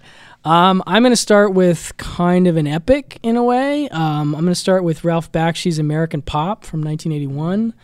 Um, this movie is like Bakshi's like Leone epic, you know, like his Once Upon a Time in America, but it actually precedes Once Upon a Time- in America by about three years. So maybe Leone's ripping him off. I don't know, but it's it sort of starts in the the opening like um, card says uh, Russia under the rule of the czars, and you're like, oh shit, what is going on here? And it starts like literally in this in Russia, and it's about these immigrants moving to the United States, and so it goes. It starts at the turn of the century. It goes all the way up to the 1908, basically late 70s. So you have this whole variety of music from uh, jazz, folk, rock.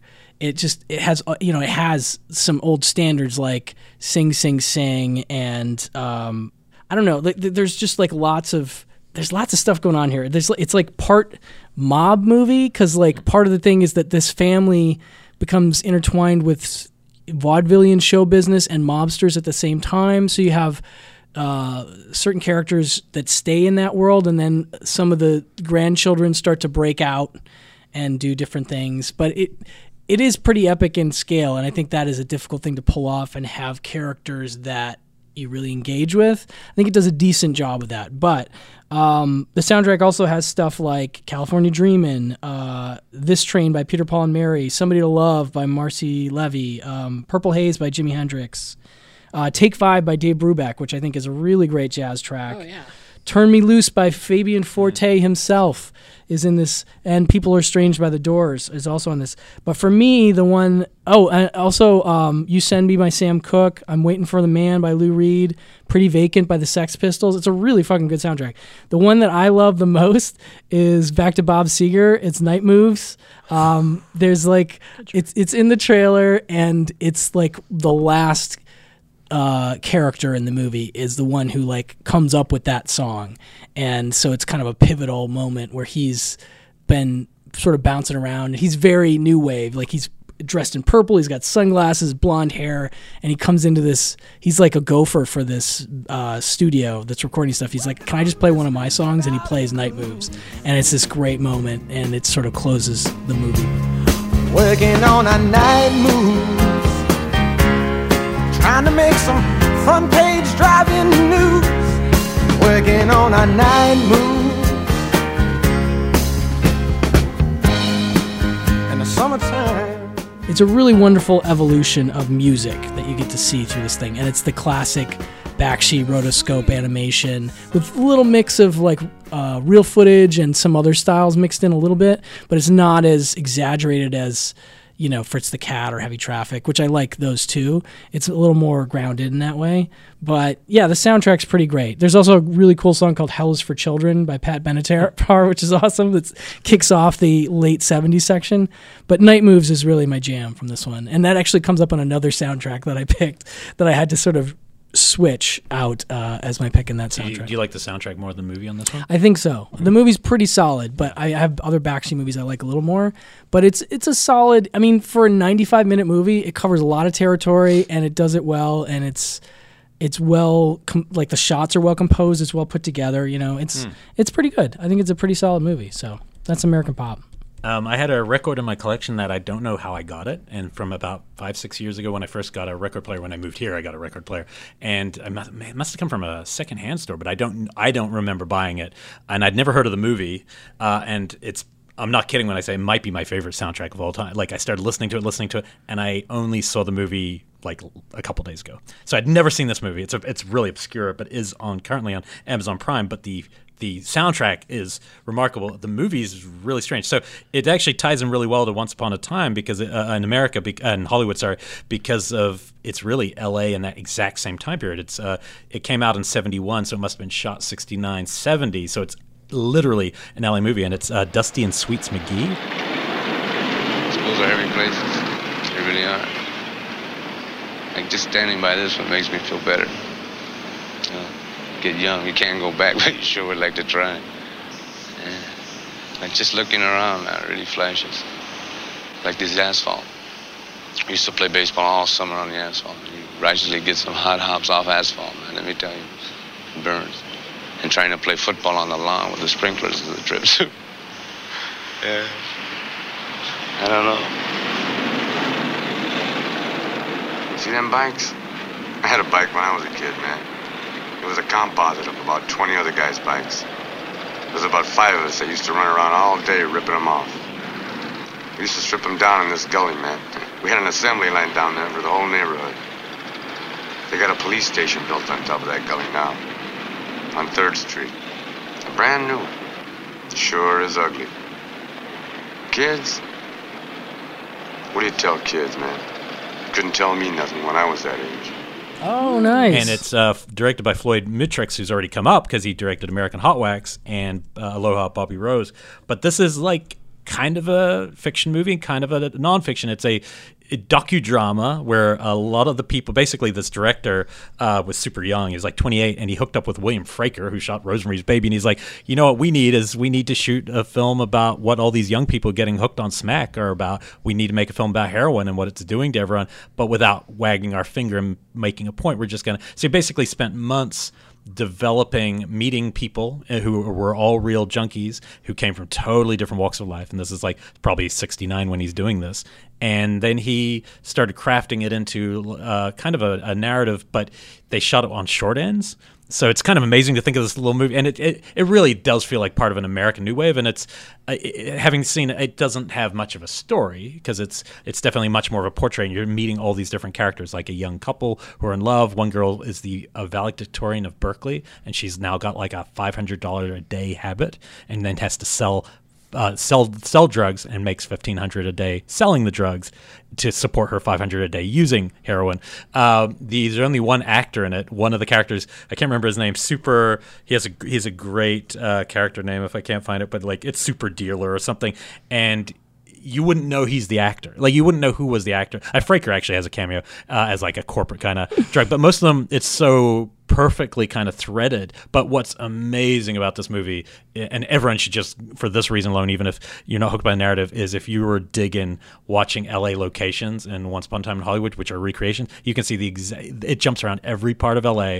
A lot of it's at night. Uh, the soundtrack's really based on the exact same thing. It was the music that was playing on the radio, which is direct contrast to their lives. It's actually, it starts by saying the story of a solid gold weekend in LA, but then what you're watching are these people who will never achieve the dream of these 60s golden records basically all these top hits. Anyway there's some real classic songs on this thing but um it, it's it's fascinating. It's a short. It's like 75 minutes.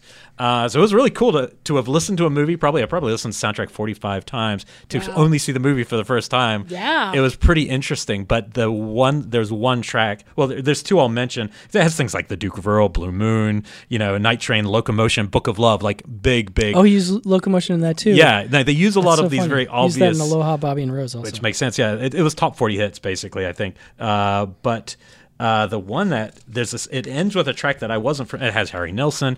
Into the Mystic by Van Morrison is brilliant. Uh, there's two. Uh, Ride Captain Ride by Blues Image is used in this. It's, it's one of the best. It's just fantastic, and it's it's doing it well. Just some guys in his living room shooting up for the first time, and you just feel like fuck.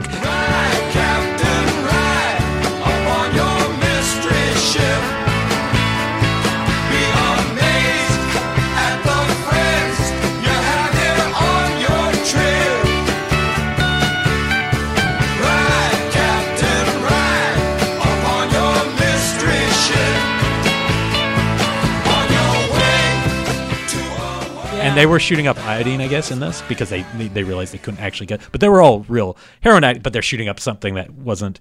Um, Yeah. But the song, it ends. This whole movie. So you don't have much of an emotional impact in this movie as you're watching it because it's treated as so kind of regular, all this heroin use. But then it builds to the ending, and they play this song that I'd never heard before. And it's I'm not kidding when if you ask me what is your favorite song now, it's probably the song. It's called "It's So Close" by Jake Holmes. And it's kind of the way um, your next used that. Your next use that one track at Dwight the start, Twilley Dw- track? Dwight Twilight, where, where it just is brilliant. They- This this song builds to this beautiful thing, and they and they're cutting it together while you're watching all these people's lives. And the final montage, you're just like looking at these people, and you're listening to a song. You know, so close, we you know we j- almost made it. You know, it looks like we'll be all right, but it's just like you're you're feeling the gap between what these young people's futures are and the, what the music's promising.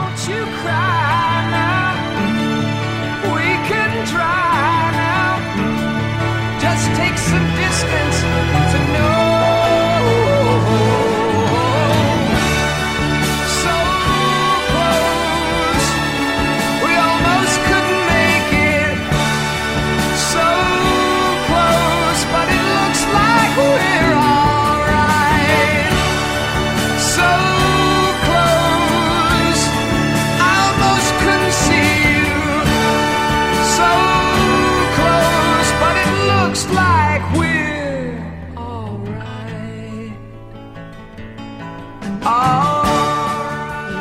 and it's it's really I, I I wouldn't say the movie's amazing. I think it's fascinating, like really worth seeking out to see a subculture and to see LA.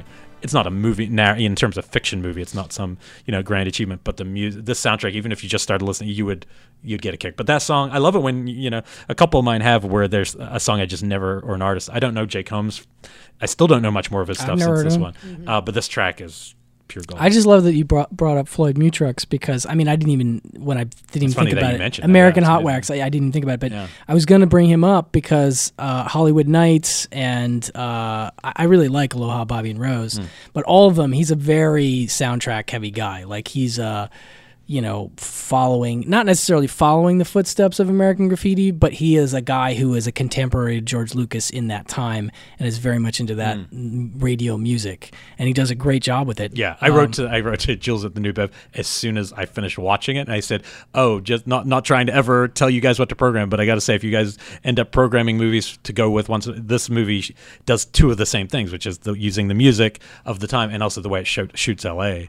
Nice. And it probably was started around '69, so it's like kind of perfect for that. Yeah, but yeah. different. Yeah, yeah. I remember this was one of the first DVDs that Warner Archive released Oh, was. Dusty and Sweets McGee. Early on. And, and the sound, the vinyl uh, back of the vinyl is amazing because it just it's it's like wall to wall words, and it's just documenting like who these each who each character you've met, who the real person was, and it's pretty. It's really kind of amazing to see who was that of that drug particularly who was getting addicted at that time to this drug. It was it was like really you know uh, high level thinkers and you know people who were really motivated probably would have gone to have big careers and big lives, and it's just this drug that uh, once you're in it, you're in it. You know, as we saw from Philip Seymour Hoffman, it's it's, it's a hard thing to kick. Mhm. Um, anyway, but but a really really beautiful soundtrack, so you know worth just a listen. nice.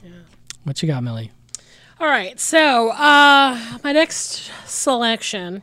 This movie has become another thing. It's become another thing that I don't know much about. But the original soundtrack for Hairspray from 1988 is pretty killer. Starring Sonny Bono, Ruth Brown, Divine, Michael St. Gerard, Debbie Harry, Ricki Lake, Jerry Stiller, and Shawn Thompson. The new comedy from John Waters. It's way beyond Grease. Hairspray. You know, my, my favorite song that's in the movie that's not on the soundtrack is Mashed Potato Time by Dee Dee Sharp. I love that song. First of all, this entire, I mean, this whole soundtrack has basically like one of my favorite things ever, which is basically like songs that are dances.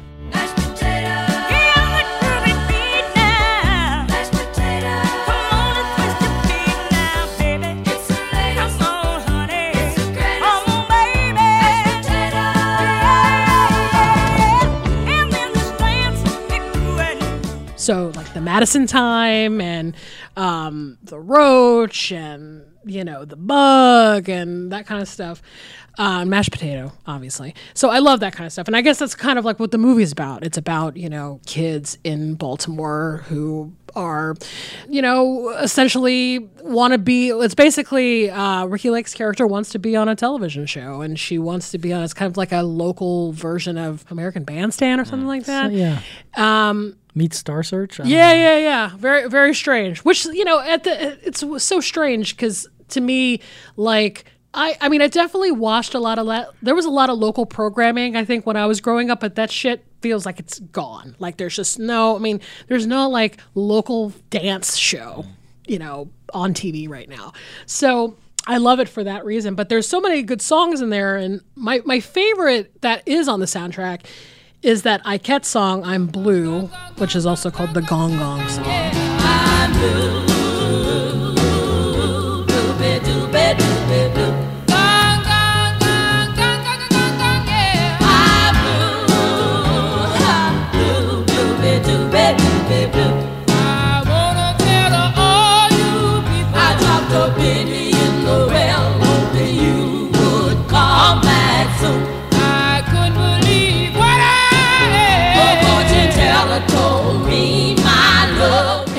Know, the Ikettes were kind of basically this like rotating cast of Tina Turner's backup singers, basically. Hmm.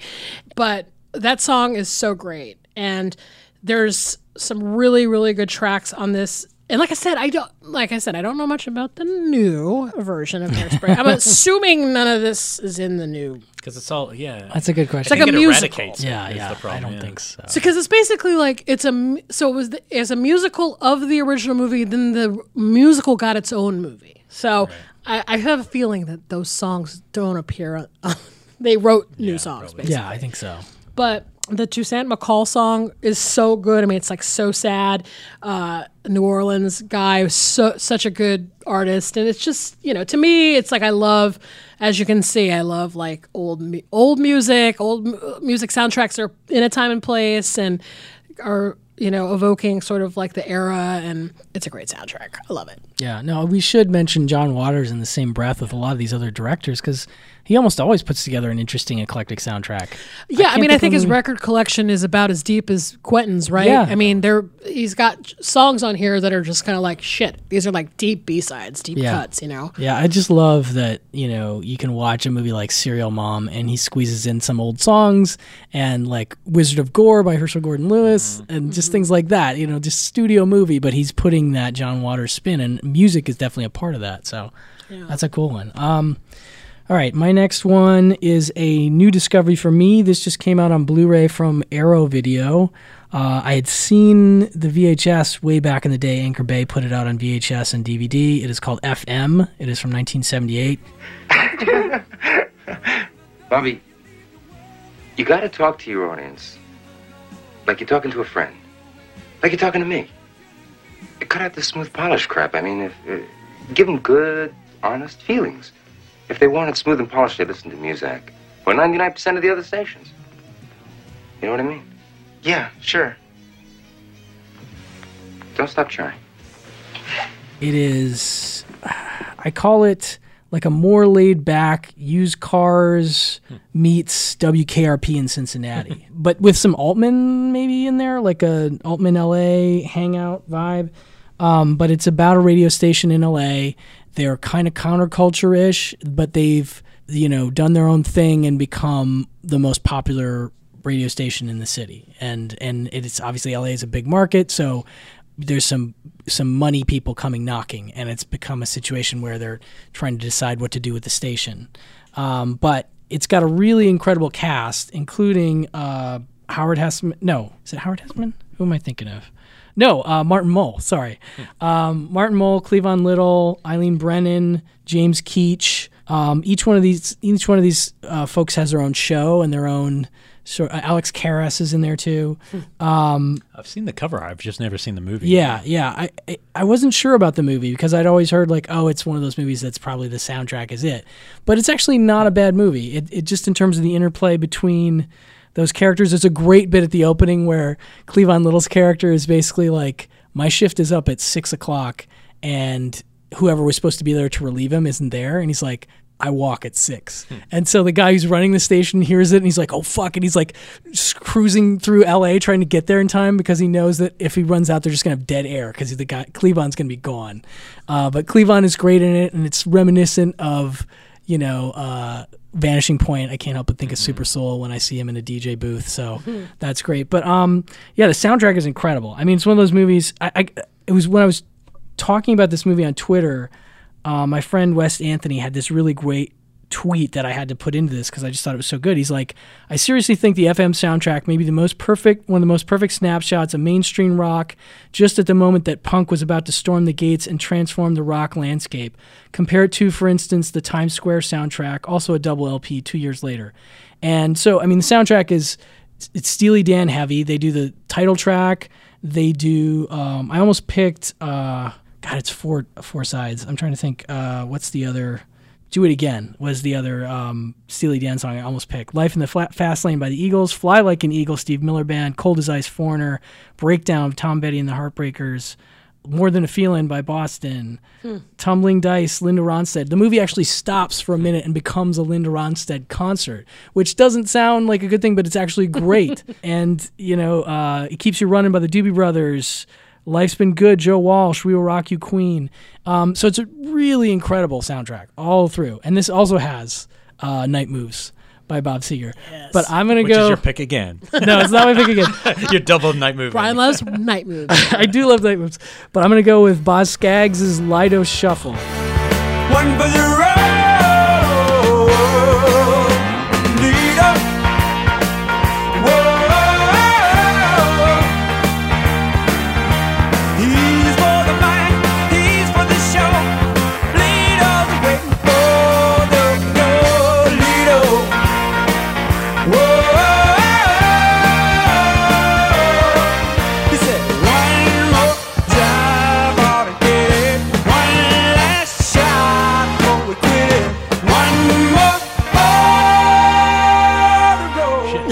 I'm not kidding. I have a, I think I have a Boz Scaggs list. Do you really? That's awesome. That's so fun. I don't even know which one of them, but I, I'll get- I don't think about Boz Scaggs that much. Um, but yeah, this song is really. He named an album "Silk Degrees," right? It's like fucking. I mean, that's just like so evocative, right? Yeah. I don't know why I associate him with Joe Jackson or something. I don't know. They just both seem like very individual dudes. Anyway, uh, uh, Lido Shuffle is a really great song that just is one of those rock songs that gets bigger and it has like electronic elements and it gets like swelly and I don't know. I just I re- it's very celebratory in this way that I was like, yep, this beats out the Steely Dan for me. Mm-hmm. And I know that's ridiculous to say because obviously Steely Dan is like one of those bands that people just absolutely love, and I do like Steely Dan, but this is the one that I I just couldn't. I, I kept I played it about three times today, just listening to make sure that Oh, this is the one I wanted to do. So And it's just out. You said it came out from Arrow. It's a really nice Blu-ray. The I, this movie's been problematic because of the soundtrack, so it's been fully restored as I understand it. So you'll just have some really great. Fu- this is something I kind of miss, but I kind of understand why it's extraneous when you have a movie where a really great high-profile song is playing very quietly in the mm-hmm. background, and you're like, that's really expensive, quiet background Yeah, music that you're. right. Yeah, right. So like, I get why people, you know, studios or whoever is like, I don't know if I want to pay for that, but there's something about having those big pro high profile songs playing. Like I think more than a feeling might actually play like real quietly in the background. I'm just like, wow, that's so neat to just have that in the background, you know. Anyway, that's FM from 1978. All right, this one might be an obvious one. It's uh, but I've had so many random things. Uh, one of my favorite coming of age movies, and it's funny. I thought about going, ah, this is too recent. I shouldn't put on. And I'm like, 2001 was now 18 Yeah. years ago. Not so recent. And I showed this to students who had never heard of it. So me, the three of us will all go, oh yeah, of course. But I showed it to students who had never heard of the film, and I realized, yeah, I guess you would have been too. Oh, uh, makes me feel old. And that is. Uh, another guy who knows a lot about music, Terry Zwigoff's Ghost World. I kind of like him. He's the exact opposite of everything I really hate. In a way, he's such a clueless dork. He's almost kind of cool. The guy's many things, but he's definitely not cool. Oh, which nice. I think is one of I've probably listened to this close to the most. Uh, but two main reasons. Uh, first, Blues the, Hammer is your pick. Yeah, I'm no, it not uh, that's what it's funny that. But yeah, the, the Indian track that opens this movie oh, is yeah. one of the most creative oh, and the music video. Yes, uh, which is uh, John Pan Chan John Pan Ho. Jina Asan Ho. John Pehchan Ho. Jina Asan Ho. Yeah, yeah, yeah. Well, who was it by good. Muhammad Rafi? It is Yeah. such a great way to open a movie, and you get totally into the type of person she is. That she's kind of hip and throwback and vintage. I think this movie, like even though it's on Criterion, I think it's still underrated. I think this is I like so, an actual modern masterpiece. It has an ending that's utterly like. Uh, Heartbreaking and sad and like perfectly coming Very of age. poignant without, and- yeah, without yeah. ruining it. Yeah. I also love Dan Clowes is one of my is my favorite comic book Oh, artist. yeah. Always has been. Uh, and Ghost World wasn't even my favorite of his comics. I think the movie actually might might even poke above. Um, but uh, you know, Steve, if you haven't seen it, it's like uh, Thora Birch and Scarlett Johansson finish high school, and they're Oh, wait, kind of I just figured out what your pick is. Outsiders. Oh, we'll see. Oh well, you know, you should know. Uh, Scarlett Johansson and Thora Birch uh, are friends, and it charts their they want to be the kind of rebel cool kids who don't want to, uh, you know, be part of society. And of course, you know, Scarlett Johansson slowly realizes eh, it's actually not so bad to be part of society. Ooh, uh, yeah, Thor I- doesn't. Oh my God, that I gotta tell you, like just to break in real Yeah. quick, like so you know every when I saw the movie, it was like a revelation for me because I was like, holy shit, this is like my life, right? and every every pair of women who are Uh-huh. friends are like Ghost World, we're so Ghost World, and there's a there's a moment where I remember going, oh, I'm Thora Birch, I'm like no, I think I'm Scarlett Johansson, Uh-huh. like because that's the thing is that the, the I think it's what's so great about that movie is that you're kind of going like one is you know like you have to grow up sometime right? And like that's one is doing that and the other one's like why would you ever do that? Like don't be a Yeah. sellout. Like what the fuck you work at starbucks? But like to me that's what i love about that movie is that it's showing like true friendship like the way that friends evolve and you wonder if they're gonna you know make it like Yeah, friends grow forever apart or not. or I mean, not, it's, yeah. it's you know it's really interesting And Thor and Thora Birch's character is really interesting because you do go from like she can be obnoxious and really dislike, but then there's other moments where you you want her to connect. And the Steve Buscemi character is like you know it's really one of the best things he's ever gotten to do because he's always great. But this is one of the only times where I feel like we've got to see this three dimensional, almost the romantic side to him, and it's really hard to watch. And again, it's some of the use of diegetic music in this that because uh, you know obviously Zwigoff you know his bond with Crumb was over these old art. Uh, Another great soundtrack. But but my but this anytime somebody introduces me to someone's work and and it becomes like my favorite. But I hadn't heard of Skip James until I saw this film. And is it Love is the Devil? Love be the devil? Uh, lo- no, Love be uh, wait. Devil Got My Woman? Devil yeah, Devil got my woman. Oh, let be the devil. Just be that woman, man.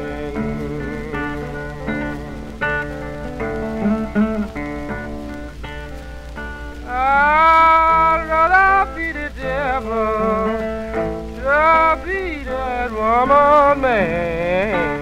It, without being introduced through this, and now I've listened to like anything I could get my hands on. Yeah. uh, yeah, Devil, yeah, Devil got my woman. Um, I just think this is one of the best songs, uh, and the use of it again, where somebody's playing somebody yeah, something. He's she trying to becomes educate obsessed by her. it. It's and it's a Yeah. great, great. You And- can see why. That's another thing that's always tough is to pull off a thing where music or comedy or whatever we're supposed to believe it's really good and it's worthy of that character's time, and that Mhm. song totally does that. You're like, oh wow, I can see why she puts it right back on the needle. Yeah. the needle right back on the record again. And there's and but there's lots of great stuff here. Uh, you've got what do I get? Buzzcocks. And oh i so, see i thought you were gonna pick that one actually No, it, it, it- see, I like I like the use of those, but it, it's because it introduced me to something that just like for me was just it was so good, and and the theme at the end. I mean, I know we're not doing soundtrack, Mm. but it's just really one piece of theme music. It just kills you. No, I mean, because it earns it. The movie earns it. It's, a great beautiful. movie. It's so funny when she when when she plays that Buzzcock song and then debuts her like original 1977 punk rock look and no one gets it. She's just like everyone's too stupid and I'm like, oh shit, I've been there. Like, where you're trying to pull off a look and no one's getting it and you're like, fuck everyone. Uh, yep. I just you know that movie is just so great. I'm so You know, I'm with you. Really good movie. I do think it, you, like you said, it is under it. It had a moment in 2001. I know me and my you know big film nerd friends were like really excited about it. Oh, yeah. and it was a big. I was working at the video store at the time, and everybody at my work was like, "That movie's fucking great." Everybody that I liked was was. I, I can't think of anybody that saw it that didn't like it. But now I feel like even despite that Criterion thing, like kids don't know well, it. showing it. yeah, showing it to a bunch of twenty year olds, they all responded to it. Yeah. and and, and especially when I asked them. I said, "Go research the ending. Like, like, what? Tell me what you think the ending means, and then go research it." And I, I don't want to ruin it because if no one's heard it, but if you actually research the ending and what how the ending in the comic means, they're filmed the same. The filmed and the way it's in the comic look basically the same, but the intention seems quite different, and one is pretty like is a big choice, which is not the movie. Uh, it's really interesting. So that would just watch the movie, then look that up. But they were super engaged, and I was like, okay, so this is aged very well, uh, which is cool. You know, Oh my god, it's like God. If you've ever liked anything, if you've ever been a like a obsessed fan of anything, you're just gonna hit you in the fucking Yeah. guts because you're like, the moment that he's like, I hate my interest, you're like, oh god, like we've all been there. Like we're all that Yeah. person that has like all the records and all of this, and you know, you're like questioning, like, am I like broken because of what I love and my passions? You know, oh, he And- totally would have had a podcast if he was now. Oh my god, that, group entire party, That- that yeah. that record that would have been a would've podcast. That would have been this. well, he has that great bit where he talks about. I always laugh at it where he talks about collecting things and how it's actually the, the way to not connect to people. And- yeah, no, totally. You are like the luckiest guy in the world. I would kill to have stuff like this. Please, go ahead and kill me. Oh, come on. What are you talking about? Well, you, you think it's healthy to obsessively collect things? You can't connect with other people, so you fill your life with stuff. Just like all the rest of these pathetic collector losers. oh shit! And it's I look the, at my uh, Blu-ray wall. I'm like, real, fuck. too real. It's also the only uh, film on our list that feature one of our past guests. Shout out to Pat Healy. Oh yes. Hey! Oh, that's right. I, and I forgot he was in it when He's I rewatched it, it. and he actually Oh, has a pretty yeah. Good role. in it. So yeah, Yeah. he's I like him in it a lot. Um, all right, so Millie's turn. Okay. Um, okay. So this soundtrack was just a huge one for me as I was growing up. I mean, I think it's probably uh, like a really well-known soundtrack for people of a certain age group, but it's singles from 1992. Oh, my chest hurts. Uh oh. You didn't do anything like leave a note, did you? No, I left my blue t-shirt by mistake. There are no mistakes. What? What? What is that? What does that mean? Janet, give me the phone. I am going to call my new semi-girlfriend. You don't realize you're gonna scare her off. She's beautiful. Anyone would call her. You distinguish yourself by not calling her. Yep. P.S. That's how you get her. No, no, no. Bailey, you don't understand. Am I the only one that remembers your last three girlfriends? You're right. I gotta let this one breathe. I thought about it. I thought yeah, about it. touch me on dick. Um, I, you know, I love that movie. Oh, me too. I, I just think it's I mean, I know that it's kind of like a flashpoint culturally, you know, like it was trying, you know, I think it's that thing where like if you're documenting a scene and then it everything is that and then like everyone points to that be like that's the grunge movie that's the seattle grunge movie and i'm like but the movie's actually good Yeah. it's like really heartfelt you know Plus, Xavier McDaniel was my favorite player at the Oh, time, that's and so when he pops up in the dream, and Steve, don't come yet. It's like I was like, whoa, like dude how did that happen yeah. such a great moment. Well, That's it's funny bit. because um, on my Instagram, I'm called Debbie Country. On my Instagram, Yeah. that comes from singles. Like, Oh, I wonder what that is. What is yeah. that? So, um, what's um, goodness gracious, the redhead that's in um, It's not Kyra Sitch. there. Oh, now I gotta look it up. I'm sorry. I go for it. Go for You- while you're doing that, I'll, s- I'll say the funny thing is when I was young, you're like, oh, I want to be like Matt Dillon. I watch something like that now. I go, "Oh, I want to be like Bill Pullman.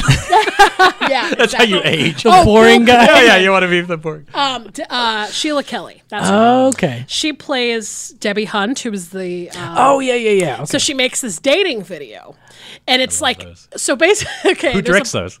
Huh? Who directs Martin those? Scorsese. It's Yeah, the yeah. next Martin Scorsese or Tim Burton. Tim Burton. right? yeah. Burton, that's a great clean cameo. shaven Tim Burton. That's a Well, good I, thing. I know she's like, I'm gonna recreate your look. So they make this like really avant-garde. It looks kind of like a Ken Russell movie, but it's like a dating video. and there's like all these like weird scenes in the middle of it where like she's like flying through the air. And at the very end of her dating video, she says, "Come to where the flavor is. Come to Debbie Country." Oh my god, That's amazing. I to remember that now. I always thought that the concept of Debbie country is like that. I used to always joke with my friends that if you're in Debbie country, it's like you're f- desperate to get out there and start dating in the world. Like I'm in Debbie country, guys. Like you know, I'm really I'm hurt, hurting for a date. So anyway, I just have loved that concept of Debbie country, and so that's what my Instagram name is. But That's anyway, awesome. So awesome. the soundtrack is like totally the heavy hitters of the time. So it's like Alice in Chains, Pearl Jam, Soundgarden. Um, Temple of the Dog or not? you know, No. no. Okay. But it can't. But I, but, I think They're there's on- another. they're on another um, one Yeah. like it. mix band. What's the name? Like, um, maybe not actually. Mother Love Bone. Oh, yeah, yeah, then that's that's another one. Yeah, it's, Yeah, it's yeah, not yeah. a super group, but uh, Um, but you know, Soundgarden and Paul Westerberg, which I think is pretty cool. But uh, for me, there's the the last two tracks are the best. So there's the Screaming Tree song, "Nearly Lost You." oh, I love that song. Such a great song.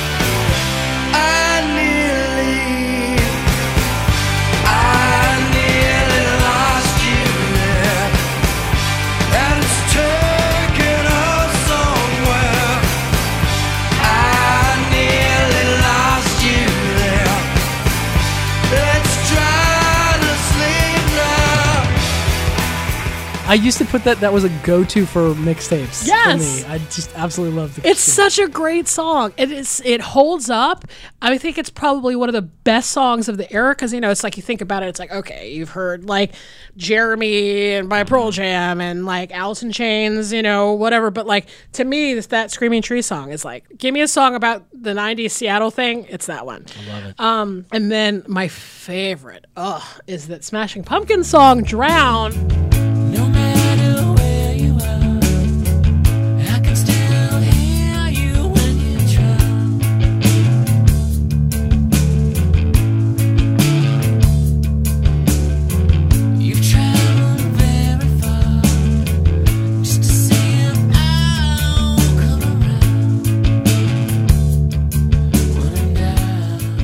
Which has it's like their shoegaze song. So it la- it's like I don't know how long it is, like nine minutes or something like that. It's really long because it has this like extended outro where it's basically like they just go all fucking My Bloody Valentine and they're just like screeching guitars and it's all kind of like you know um, like shoegazy guitar noises.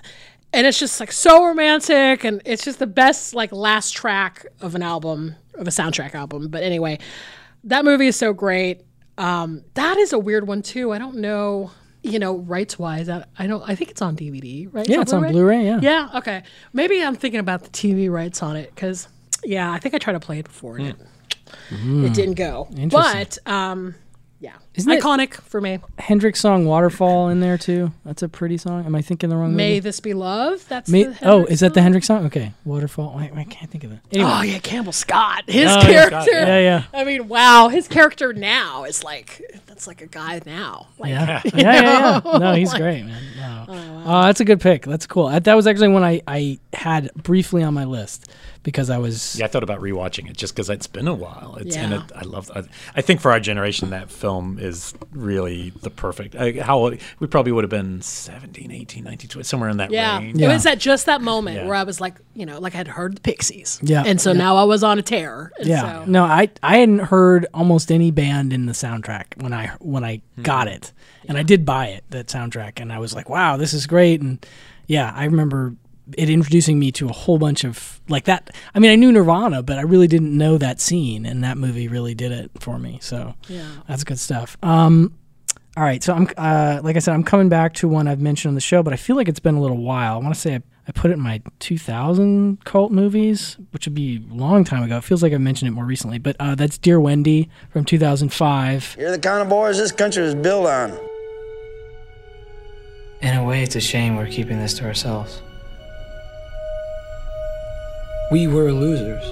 Maybe not right now, but we were. Just look at it as a kind of social experiment. It's gonna help you become what you really are. You guys in?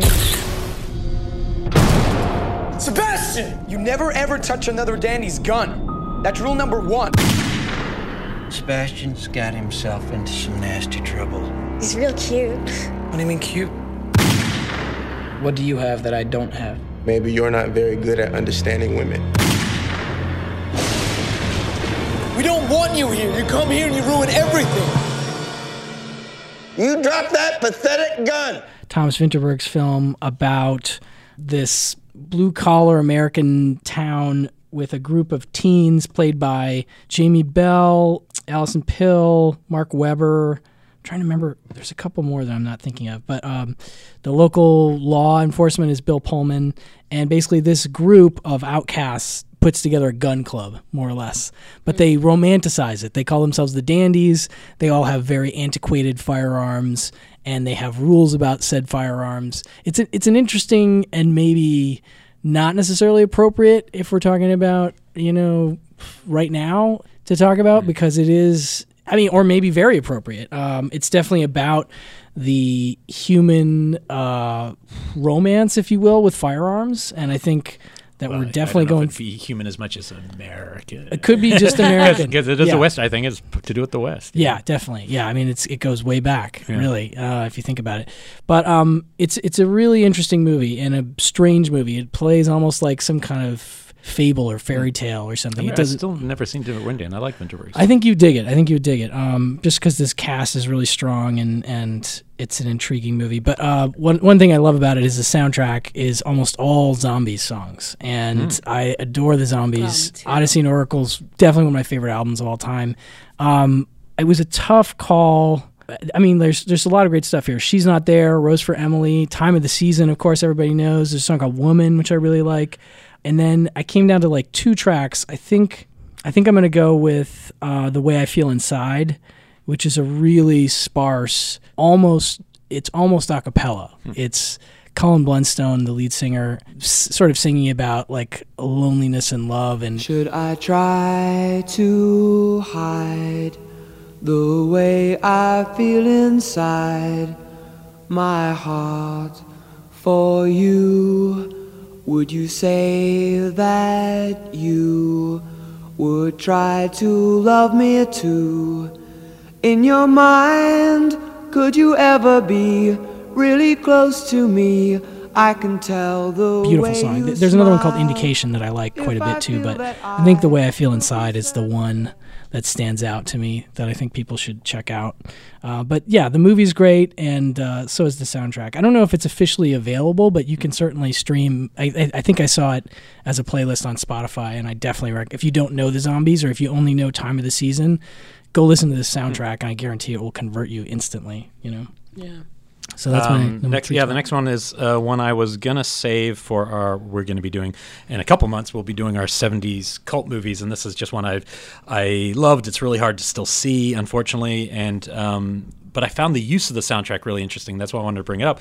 It is uh, you, you shout, gave a shout out to Diane Keaton earlier. It's "Looking for Mr. Goodbar" Uh-huh. uh, by Richard Brooks, 1977, um, based on this interesting, you know, very uh, controversial novel uh, by Judith uh, Rossner at the time because it was the true story. Uh, it's man, it's hard to talk about not talking about spoilers with this movie because it, it's if it ended five minutes earlier, it'd be a different type of movie. Uh, but uh, I, I'll try to avoid a little bit. But it, it's a about a school teacher uh, who you know is it's basically her exploring her sexuality in the time against uh, the backdrop of disco, and uh, you know a lot of Dar- uh, Donna Summer, uh, which is really cool. And she is really it's like you know a feminist piece where she's learning to be herself and empowering herself.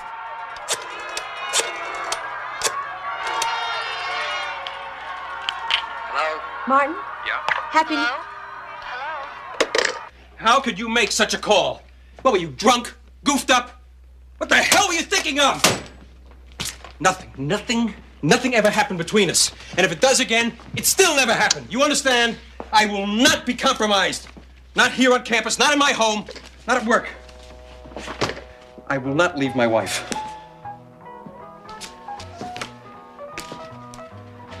I will not allow her to be hurt by an occasional afternoon roll in the. It might be uh, better for both of us all around if uh, if we forgot we ever uh, if we never again.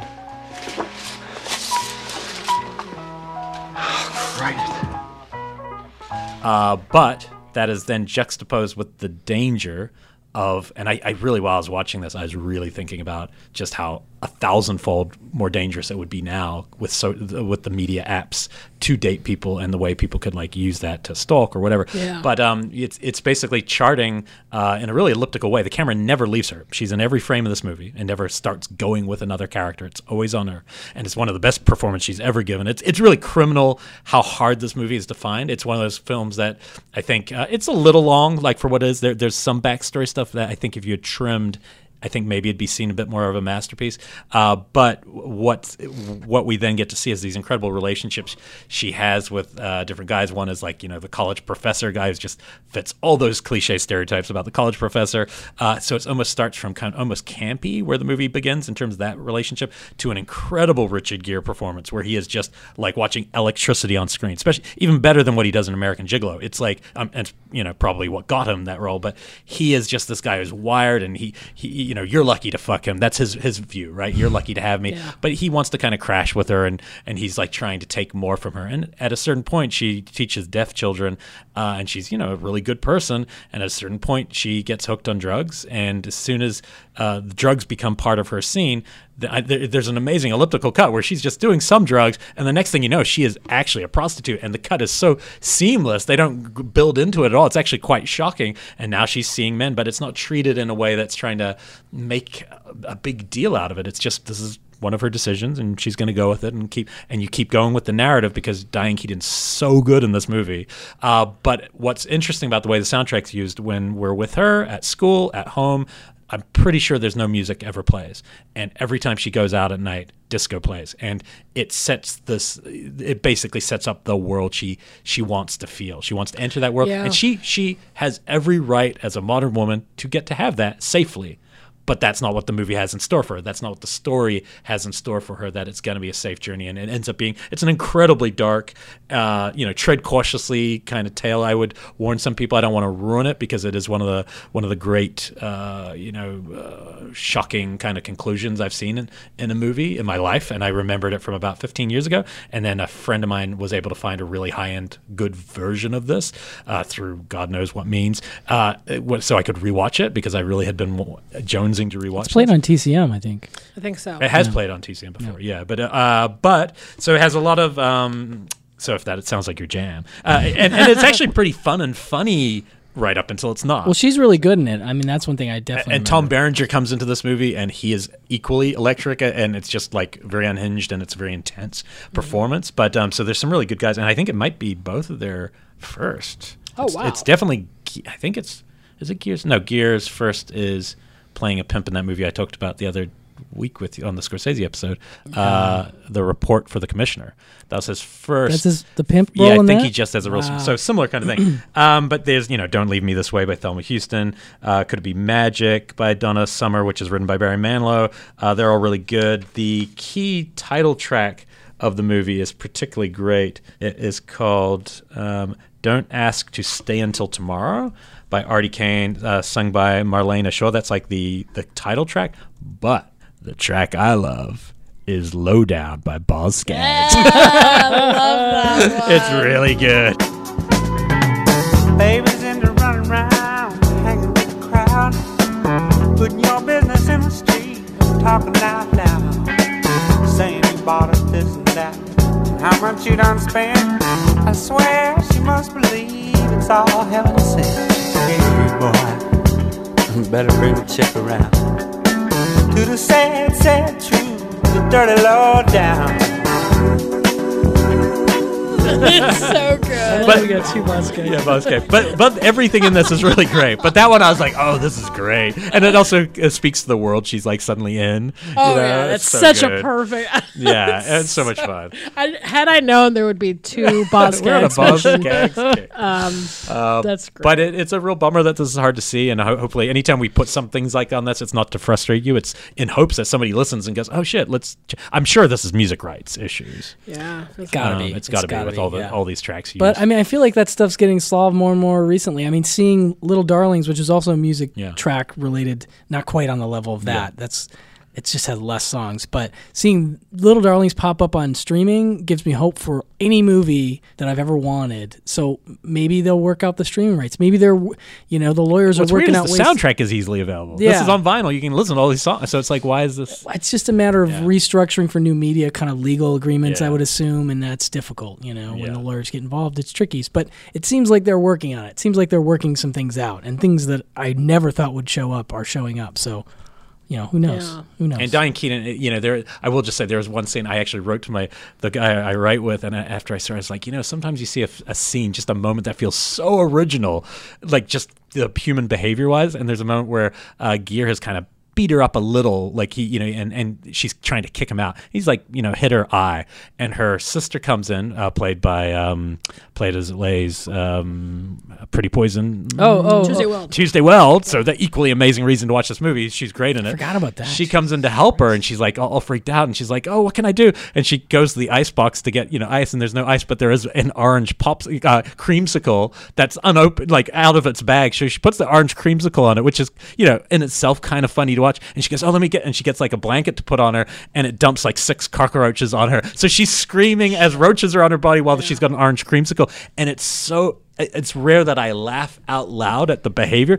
and it's such an original beat, and you just go, "That's a great moment." Like, so it's kind of some great observational movie making in there. Yeah, definitely, definitely a movie that needs a better home Yeah, video release. love. I hope it gets it. All My Nelly. turn again? Yes, at the number two All right. spot. It's uh, maybe a good segue. Uh, another movie about women in trouble, maybe in New York. Uh, Yeah. So I picked Times Square because we mentioned it before, but you know, I I had to. There are 8 million stories in the big city. People say I have a bird's eye view. Perched up here night after night, looking right down into the heart of the beast. That stuff comes with me. Will you get in the car? Yes, it's story time. This is Johnny LaGuardia. It's that kind of night and that kind of feeling. Uh, Pamela, this is uh, Dr. Huber of Columbia Presbyterian. No, that's great. I thought about this one too. Yeah, I mean, just I'm because glad you picked uh, it. You know, and I and I will say for real that this is there's a music issue with this movie because I've tried to play it a hundred times on TCM, and every time it's like, nope, not available. Um, I know the DVD's out of print. This is from the director of Pump Up the Volume, by Yeah. uh, Allan Moyle. But yeah, I know the DVD's long out of print. I Mhm. don't know if they're going to fix that. It's such a shame because I rewatched it. I, I saw it a long time ago, and I rewatched it again because I was coming on, and I was like, "This movie is pretty insane. Like it's it's great. It's like such a great. You know, I love those coming of age movies, women. You know, coming of age movies. Uh, I mean, it is. There are moments where you're like, wow, like these are like this is hardcore shit. Like, um, you know, I'll just briefly. The story is basically a um, it's kind of like uh, two young girls. I would say probably like sixteen. I don't remember how old they are. They're pretty young. Pretty young. Maybe Um, not even 16. yeah, one is a, you know, kind of like been living on the streets for a while, potentially has a mental illness. I think maybe actually has a mental illness. Like in the movie, they confirm it or something. I don't remember if they actually do. I know that in the original source material, she definitely has like schizophrenia or something like that. Um, and then, so it's her, and then a girl her age, uh, the daughter of like a city uh, councilman commissioner who wants to clean up Times Square because you know it's the good era of Times Square. It's like real shitty and scary. Yeah. So he's on this campaign to clean it up, and um, for maybe there's, she's, there's some behavior problems with his daughter. So they end, she ends up in a um, mental institution or mental hospital. Yeah, just sort of an in, outpatient thing. Yeah, yeah. So she becomes roommates with this other girl, and uh, they kind of bond in the hospital, and then they break out of the hospital, and then just like live on the streets. And it's like they, uh, They go down to the docks, and Yeah. you know, get- Deserted warehouse or yeah, whatever? d- they just live in a deserted warehouse that they just go around like stealing shit to like decorate and stealing clothes, and they're kind of just like going out on into Times Square and like running dice games and uh, uh, doing scams and shit. And it, you know, as you, at first you're kind of like, this is charming, like you're like they're, they're just being little scamps, and that's cute. And then it starts going in this direction where you're like. Oh shit! Like now she's working in a strip club, you know. I mean, Yeah. she's not naked, but you know, uh, she's literally working in a club. And no, like, I was going to know- show this to my daughter, and I re- was rewatching it, and I was like, "Oh, wait a minute, I forgot about this stuff. It Yeah, really yeah, gets yeah. dark." And it's so what happens is, is that they become kind of like um, you know these kind of like uh, like they're kind of like an urban legend. It's like for a. Legend of Billie Jeannie kind yes, of thing. Yes. And then they pre just that, become like street heroes basically, and fed like by that Tim Curry uh, DJ, who's Oh, kind of on, exactly. That's a great bit. so they uh, are obsessed with this uh, DJ played by Tim Curry. He's kind of like a late night radio DJ playing all the hits. You know, like he's a cool guy, and so it kind of turns into this whole like uh, like he kind of makes them legendary, and then they're kind of going around and um, they're dropping TVs from windows, and it's kind of their like prank, and like they're starting to get notoriety and. I think it becomes obvious to the daughter of the commissioner that maybe her friend actually might have mental illness and may need some help, maybe has a drinking problem. So there's kind of this whole like, do we sell out? Do I go home to my dad in my simple life, or do I keep going and be like this cool New York, you know, renegade chick? And it's just a really, really great movie. And the soundtrack is totally of the era, like the late 70s, early 80s, like punk era. But so it's got like the usual suspects like the Ramones, Joe Jackson, you know, Suzi Quatro, Pretenders, and um, my my favorite part of the movie is the part where the song "Life During Wartime" by the Talking Heads is playing, and they're like traipsing down 42nd Street, and they're just having the time of their lives.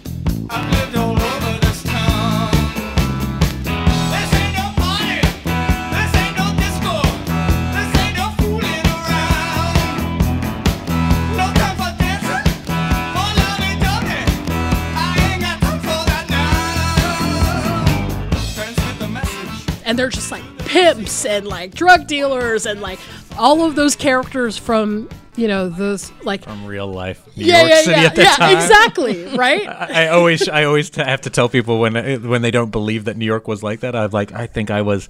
I don't know if I've told you this. I might have told in the show when I was, I think, tw- thirteen, and I'm just walking down the street, and the, and a real deal Yes, pimp, like a me guy this. who's like rocking the pimp. He just sees me and goes, "Look, big man, big man." He puts his arm around me. He goes, "Yo, man, I, I got girlies who suck your dick off and mow." and and I, for the next year, all I thought about is what is mo. like what is more than that?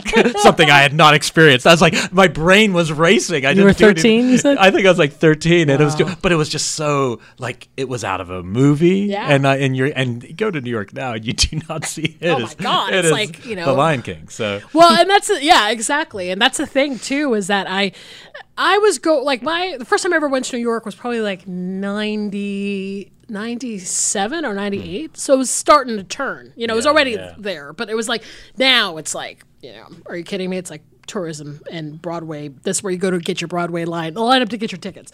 But like to me that era is for movie people especially because it was just where the grindhouse came from. And so we have this romanticized view of it. And then you know it's funny because you're like seeing these two girls like skipping down the street doing a dance to this like great talking head song and i was like I should be horrified, right? Because technically, I'm the age where I could probably like be their mothers or something like that. but instead, I was like, "Fuck yeah!" Like these girls are awesome, and like they're having so much fun, and they're just kind of like they're streetwise, and they're just kind of like you know, and everybody on the streets respecting them, and they're kind of just cool with it, and they think they're cute, they're cool, and so I don't know. I just thought that was such an exhilarating little uh, scene. But so it's either the Talking Head song or the other the other song, which is the Lou Reed song "Walk on the Wild Side," which is to me like the one icon. It's like the iconic New York weird New York song. So anytime I see that song comes on, it's like the minute every time I, was, I hear that song, I think weird New York. When Yeah. New York was weird, And when New Coney York was Island cool, and yeah, places yeah, like that, yeah, yeah. Holly came from Miami, FLA. Hitchhiked her way across USA. Plucked her eyebrows on the way, shaved her legs, and then he was a she. She says, Hey babe, take a walk on the wild side. Said, Hey honey, take a walk on the wild side. So it's such a great movie.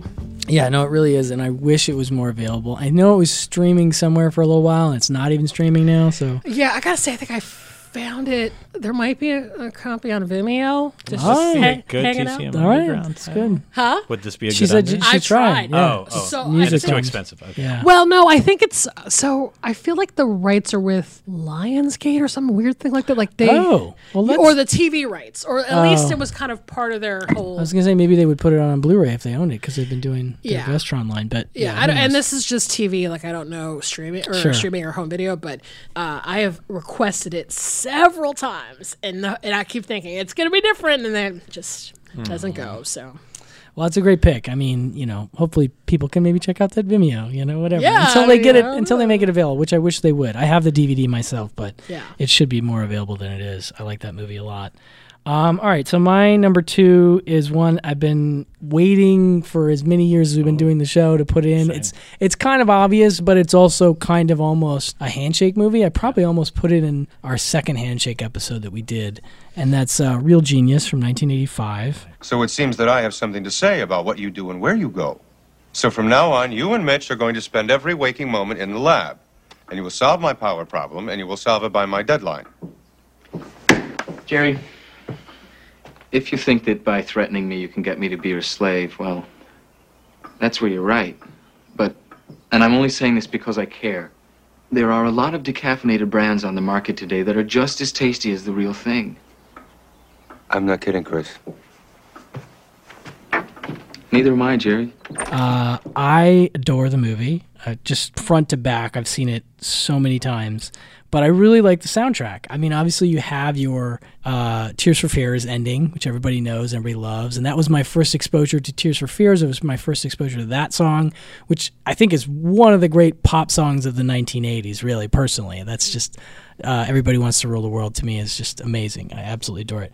But this, I- I think, I it took me a long time for whatever reason to put together Martha Coolidge and how great she is with music. I mean, I love, love, love Valley Girl. Talk about a movie that has had multiple editions of soundtracks, has had a volume one or volume two, and that soundtrack's amazing. And that's like singles, because what I, I heard Tarantino on that podcast talking about was that the music in that soundtrack was coming out right then. Yes. It Yeah. wasn't like behind the curve at all. Yeah, which is rare. And I think she is just a really music oriented director. And I think she makes some really good choices Yeah. from straight down to the opening credit song, which is, um, you know, oh, I fuck, I forgot who it is, but it's you know, uh, you took advantage of me, and it's that sets up, and you listen to her commentary, and that sets up the whole movie. It's literally that song is setting up the whole movie.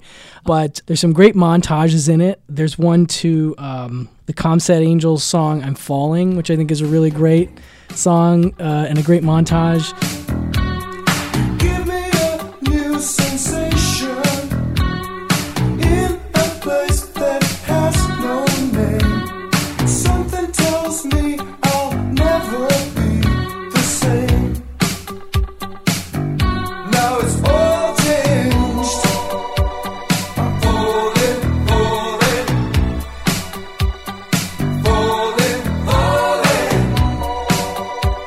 There's great use of uh, "One Night One Night Love Affair" by Bryan Adams.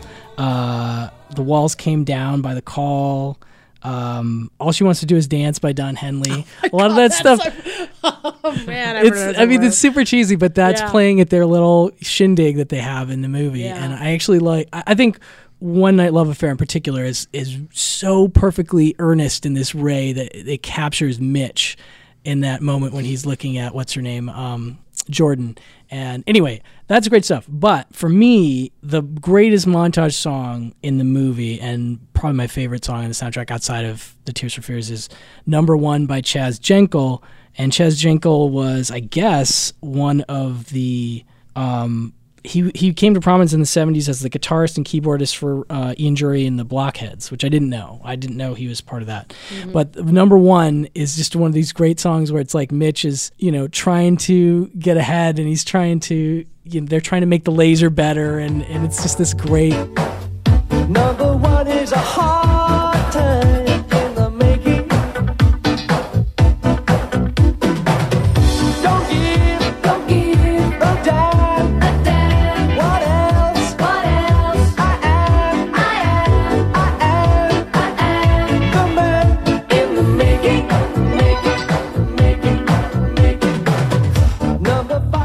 I don't don't know. I think an '80s montage done well with a good '80s song is is definitely a, one of my one of the things I love most because I don't feel like we do as much with montage now, Oh, which I is think Valley Girl has the greatest. Well, montage okay, ever. no, no, dating montage. Yes, that is. The, What I've track said is that before. What is that? What track is that? That's um, I melt with you. yeah, modern English. Modern, yeah. No, that is. I've said it before. That is my favorite falling in love montage ever. So she has a couple of my favorite montages. I just think the number one montage in Real Genius is pretty fucking great, and it just plays perfectly. And I don't know, the whole soundtrack just really comes together in this wonderful way. But Real Genius to me is such a touchstone film and such a cult favorite. It felt so obvious, but it's another one that I feel like you know, the further we get away from 1980, what, six, I think it came out? 85. The more I feel like it still needs to be recognized. Because I know those of us that grew up in the 80s remember it, but the young people of today definitely don't, I don't think. And so I just want to continue to perpetuate my love for Real Genius. It's one of the great comic performances by Val Kilmer.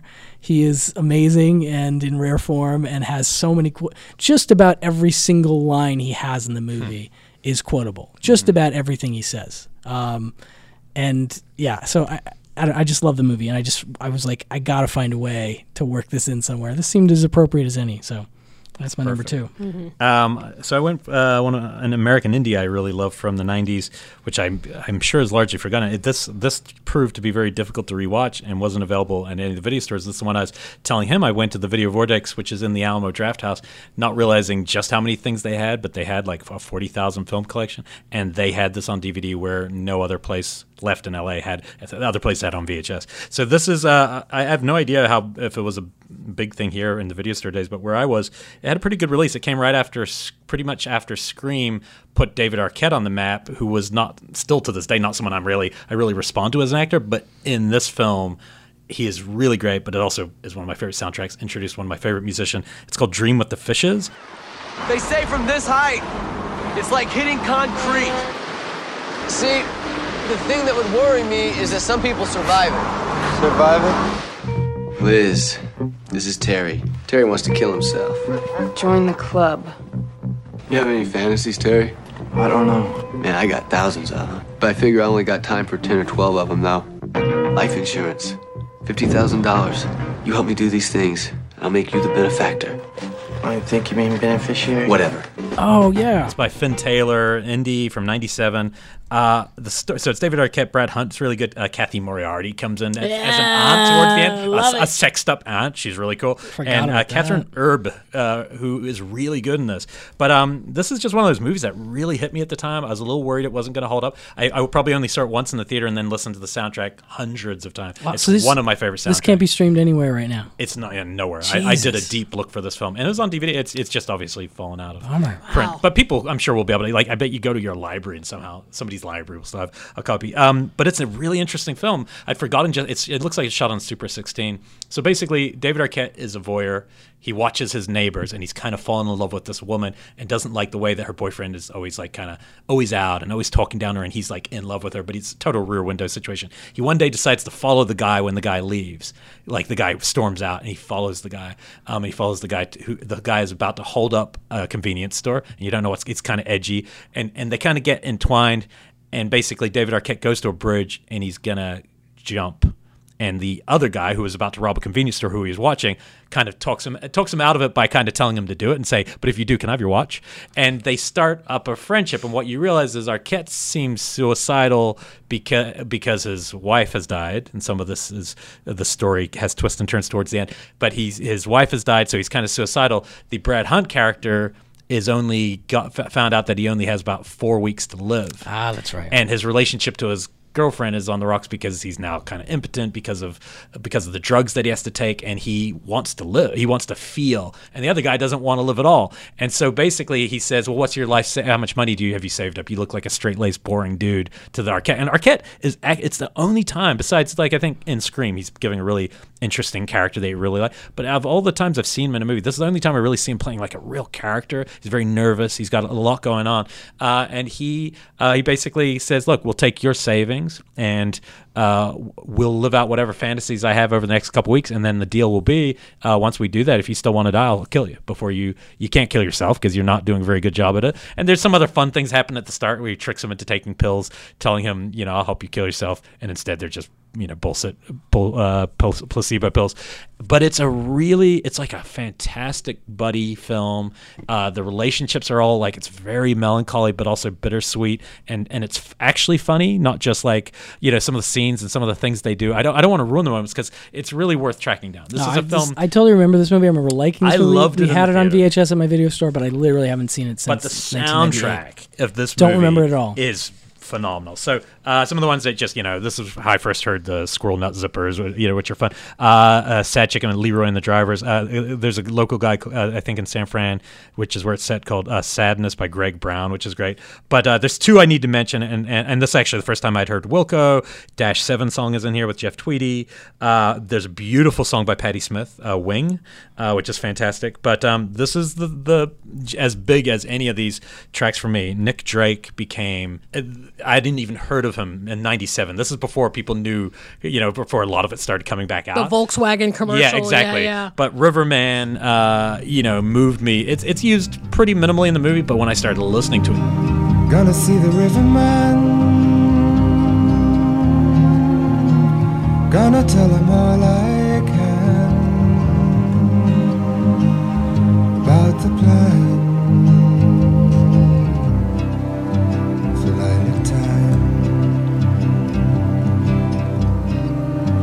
If it tells me all he knows about the way his river flows. I- like coming from someone who is totally in love with Leonard Cohen, when I heard Nick Drake's music, I was like, oh, he's doing that same kind of level, but he's this beautiful guitarist. Then you start reading, he's a bit of a Syd Barrett character. He's a Mm. total introvert. He wouldn't play in public, and then he died super young. He's like 26 or something. Killed himself, right? Yeah, Yeah. it- so fascinating guy. But the way Riverman is, when I think of this movie, I think of that. But there's a song that like we have to play a little bit of Riverman, but I have to request that we play a bit of this because there's the band Ween, and anyone in our generation, I, I am one of those people like, yeah, I like some of this stuff, but they're also kind of annoying. Like Oh like some of their God. tracks are obnoxious. they did this one album. That was all Their country, country album, western yes, hits. it's great. And they have one track on this, which is one of the greatest songs I've ever heard, called "I'm Holding You." And there's a line where he goes, And I'm holding something more precious than fine ore, baby. I'm holding you. and it's so fucking good. And so I, I just want people to understand that a they should check out the whole Ween album, uh, but on this movie it's perfect. So there's th- this is just loaded and it's really diverse. It's one of those a lot of some of it's diegetic playing on the radio, some of it's background, some of it you know it's. But you really kind of fall. I just rewatching this, I was so happy the movie held up because I was a little worried. I was looking at through the nostalgia of the soundtrack, um, but I think people this would be a nice uh, kind of maybe somebody has to put this thing out again. Yeah, but the yeah. soundtrack, let alone you could go wrong. You couldn't go wrong with it. So Nice. good stuff. Very cool. I haven't thought about that movie in 20 years. Yeah, I figured people. Yeah, it's low profile. I mean, this is the mm. problem when a film falls out of you know distribution. It's, I know. especially in indie, like a U.S. indie, if it's not an auteur director. Like I haven't seen anything that that director's done since. So That that's I feel like that's the case a lot with '90s movies. Yeah. like, it just feels like there's such a back catalog of that kind of stuff that's just nowhere to be found. Yeah. Like it's just kind of missing. Yeah. and it's almost weird because it's it's it's been a long time, uh, but it just hasn't hit that moment yet of where we're like, oh my god, let's unearth all of this stuff. So it's, Yeah. a, show, it's a bummer. My theory is that that 90s is the transition of VHS to DVD, and some movies just didn't Yeah. make it. I mean, and some did, but very quietly, and then they weren't seen as something that we need to continue to perpetuate on Blu-ray and streaming, which is too bad. You know, I don't know why the 90s is targeted that way, but Yeah. especially because it was a hot point for American cinema. Like Mhm. you know, because of Reservoir Dogs and Kevin Smith, just sure. everyone was hitting their strides. Yeah. All right, the number one pick. number one, Number one pick. Don't The mess it up, number Millie. I, I, I hope I don't mess it up. Well, my number one pick is my favorite soundtrack of all time. Okay, well I can't mess with that. Wait, did everyone do that? Because I definitely did. No. oh, you didn't? Okay. It's my favorite soundtrack of all time. It's the it's the soundtrack like yours where I heard the soundtrack before I saw the movie. It, it's like a formative. I mean, I listen to it all the time to this day. It's it's and it and it's listed on every greatest soundtrack list ever. It's The Harder They Come from 1972. Nice. Jamaica's first feature is America's number one cult movie.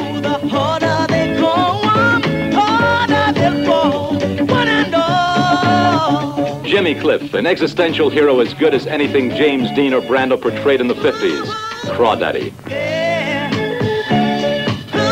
In the backyard of paradise, life and marijuana are cheap. More guts, wit, humor, and sheer exuberance than most movies you'll see in any one year. Vincent Canby, New York Times. So you know, when I was in when I was in school, when I was in high school, I was into punk rock, and you know I got into ska music because of the Clash. Basically, I'm going to admit that I got into old uh, ska music and rocksteady and early reggae because of the Clash, because of British bands from the '80s. So for me, this was a soundtrack that was like, like an album that everybody was like, "This is the greatest album ever," and it was just like I listened, listened to it constantly. School, you know, like when you're with your friends and you're like maybe under the influence of some substances, it's just like the greatest soundtrack ever.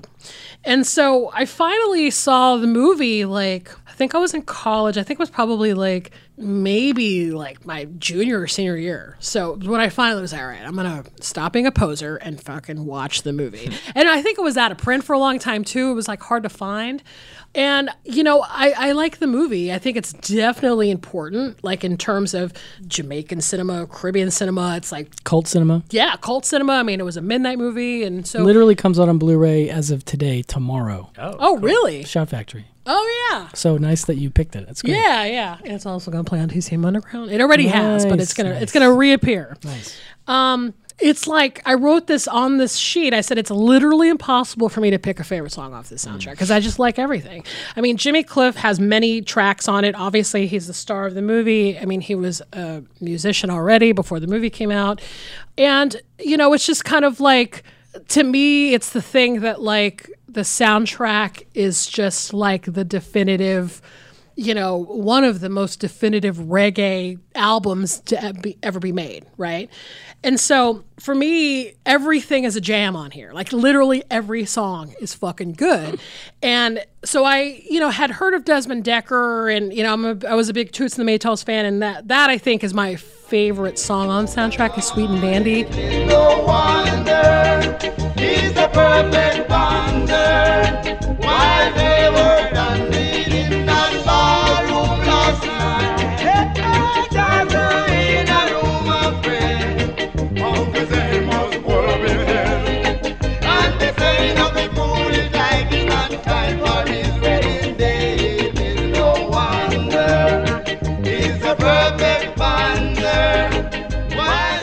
know, in the movie, it's like the actual group, like Toots and the Maytals, are singing, like they're doing it in the studio, and you know, basically, it's the kind of thing where Jimmy Cliff is running errands. I think for Leslie Kong, who's the actual Leslie Kong in the film, who's uh, producing this track, and um, he kind of pops in on the recording session, and he's like, "Oh shit, I want to do that! Like, I want to be a musician." So it's kind of cool. There's like actual reggae legacy in the movie. But I will say that like a band that I had not had heard not really had heard of before I listened to soundtrack was this group called the Melodians. And I swear to God, they're the greatest. Like they're just the greatest. Every like the like the song Rivers of Babylon is insane. It's just so good. It's like sad, but it's like it's mellow and it's just it's just incredible.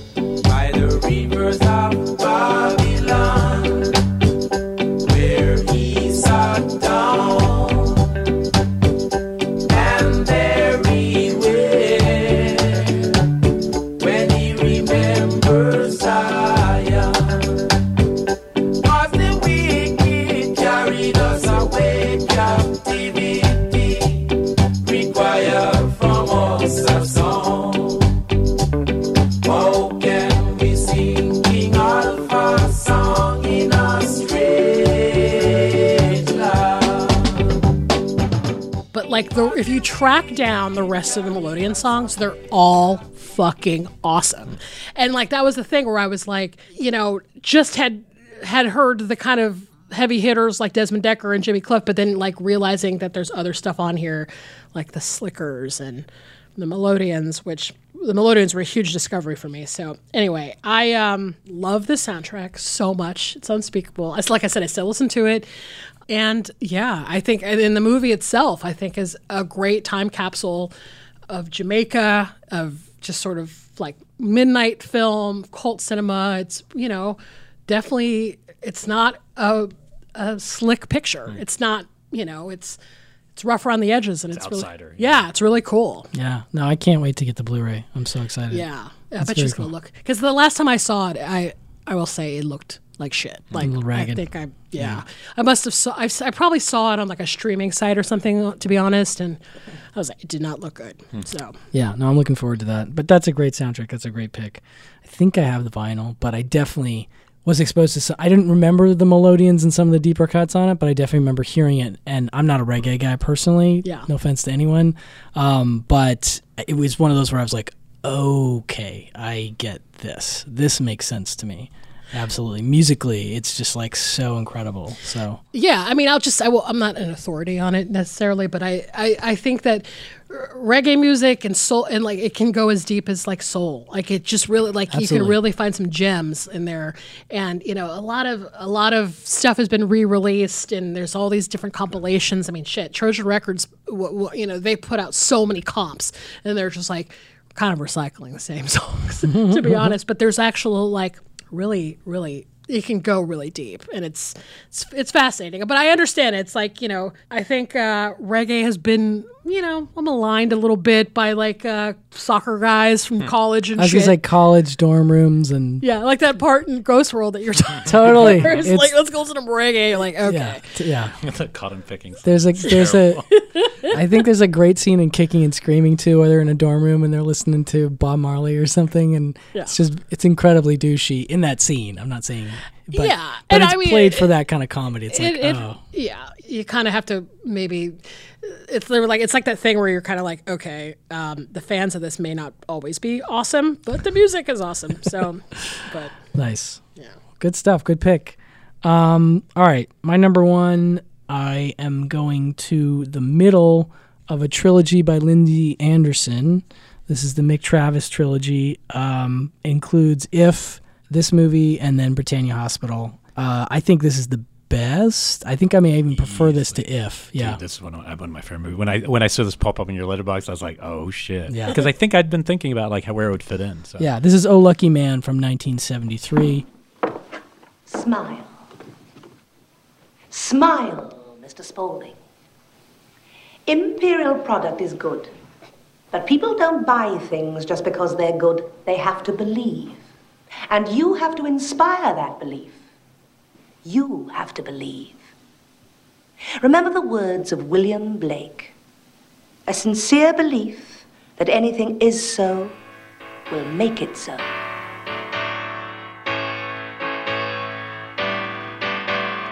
If you have a friend on whom you think you can rely, you are a lucky man.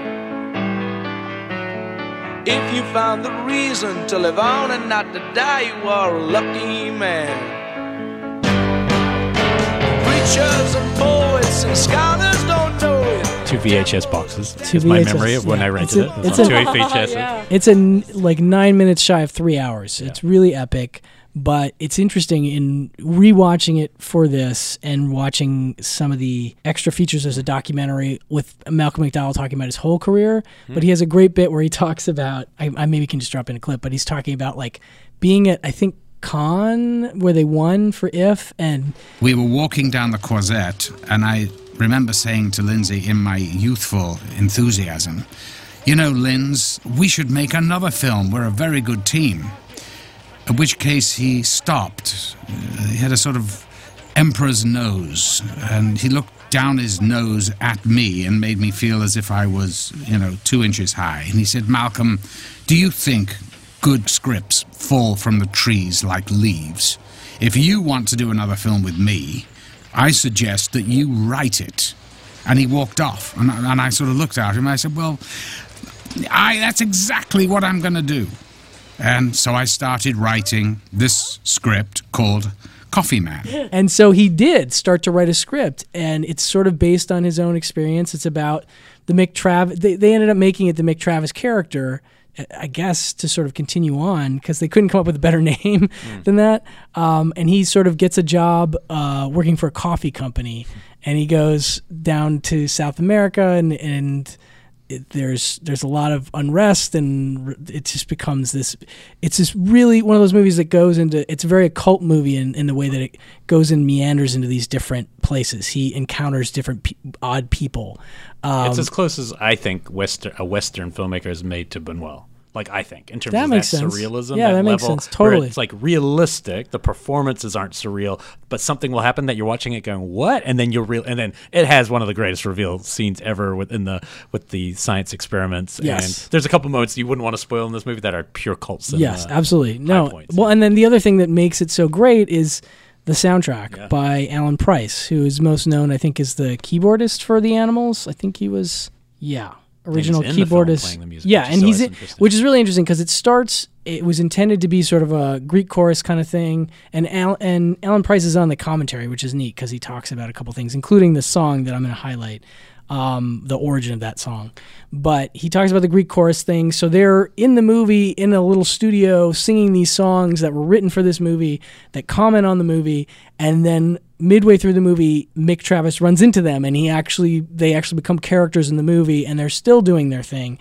But the music is so good. He wrote, he wrote some really incredible songs for this soundtrack and I rarely there are there are occasions where I've seen music that was written for movies and I'm like, "Oh, that's pretty good." You know, but it's not like something that I want to listen to outside of that movie. And this music is so good that you're just like, "Holy shit. I just want to play this album on repeat." It's it's like a great album. It's like one of the it's uh, one of my favorite albums. Like I put it up there again with the Odessey and Oracles, the Pet Sounds, and the you know just the the records that I absolutely the uh, Full Moon Fevers albums that I love. I'll listen to it over and over again. Um, he does uh, a, also. I should say that this movie, I don't know why it's not quite as well known as it sort of should be because it's on the heels of Clockwork Orange. It's the movie he does after Clockwork Orange. All the heat from that should. I like it more. I do too. I I, I definitely like it more than Clockwork, and I like Clockwork, but this is a movie I'll watch more. Uh, it's got a very young Helen Mirren, which is never a bad thing ever. Uh, she's great, but I so I don't really I don't know if it's the length or the surreal nature. Yeah, maybe it's a little weird. And it's British, you know, who knows? Yeah, I don't know what it is, but he's he's playing like a kind of similar character in some traits to his character in Clockwork, and he's he's expanding on it. I feel like it's it's a really interesting complementary movie to Clockwork Orange that a lot of people haven't seen. Um, it still needs a Blu-ray, which is a bummer, but it is streaming just about everywhere you'd want to look, uh, and I think it's even on YouTube in a full version. But Unfortunately, Britannia Hospital does not. yeah, no, that's a that's the trilogy down. yeah, it does kind of let the air out of the tires of that. It's it's fine, but it definitely doesn't It's compare not to special like this, If and and this are just amazing. Um, but uh, the track I'm going to highlight uh, outside of the title track, which is great, there's a song called "Poor People" that he sings, which is definitely prescient. Poor stay poor people and they never get to see. Someone's got to win in the human race. If it isn't you, then it has to be me. So smile while you're making it. Laugh while you're taking it. Even though you're faking it, nobody's gonna know. and he has a whole story that he tells about being in a I don't know, it's like a house or something. I remember one particular song, the genesis of the song, Poor People. There was an industrial strike going on in Great Britain at that time.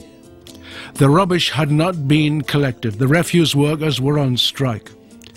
I was living in a little flat. It was a rented, well, a rented house, which uh, had some songbooks. It was I rented it from a fellow musician, and there were some Noel Coward songs on a shelf in a songbook, and I took them out and I looked at the chord sequence, and I liked the chord sequence. I forget what the tune was, And I was looking out of the window in this little mews, uh, this backyard, and all the refuse uh, sacks were stacked about 10 foot high.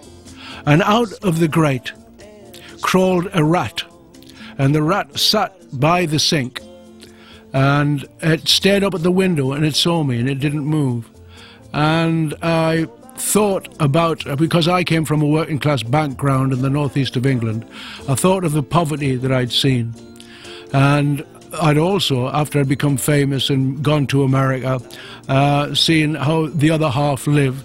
Uh, especially in Los Angeles, I could see both sides of the coin. And so I came up with the idea of poor people, smile while you're making it, because my mother had said to me, it doesn't matter how you get, what you do in life, as long as you smile, you'll get away with anything. It's almost as catchy as like Harold and Maude soundtrack. It's it totally is. reminds me a little bit of that. Yeah, I think in some ways it's a little peppier than that, and I love the Harold Maude music. I love the Cat Stevens stuff there, but um, yeah, it's it's up there for me with that kind of movie, and the the movie all told together with these musical interludes has just this incredible construction that, as meandering as it is, just feels such like a master film. It's just so well put together that I just I finished it and I was like, fuck, that's just a great goddamn movie, Mhm. you know. And that to have a great soundtrack album you can listen to separate is a total bonus. But man, what it one of my favorite Lindsay Anderson films for sure. You know, good stuff, good stuff. Didn't you bring up the Sporting Life once? I, I, brought up Oh Lucky Man on a Patreon episode a long Uh, time I ago. feel like, I feel like you did one of those uh, those kind of British kitchen. I mean, that's what's weird. Is Saturday the night, Sporting Sunday morning, That's the maybe? one you I did. think but the. Sporting Life, you would never know. Yeah. that filmmaker is the guy making this movie because he's ch- totally changed. And if, if much more of a surrealist. And he made Wham in China.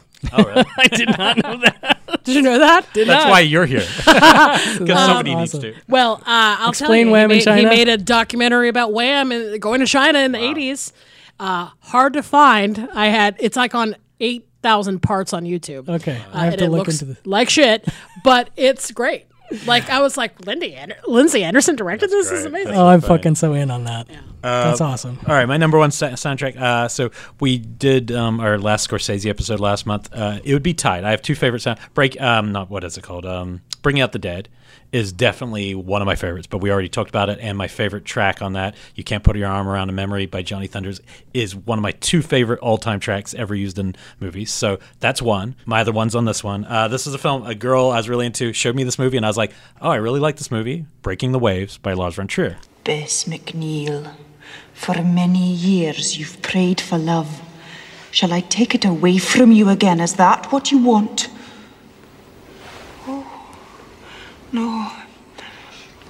I'm still grateful for love. What do you want then? I pray for Jan to come home.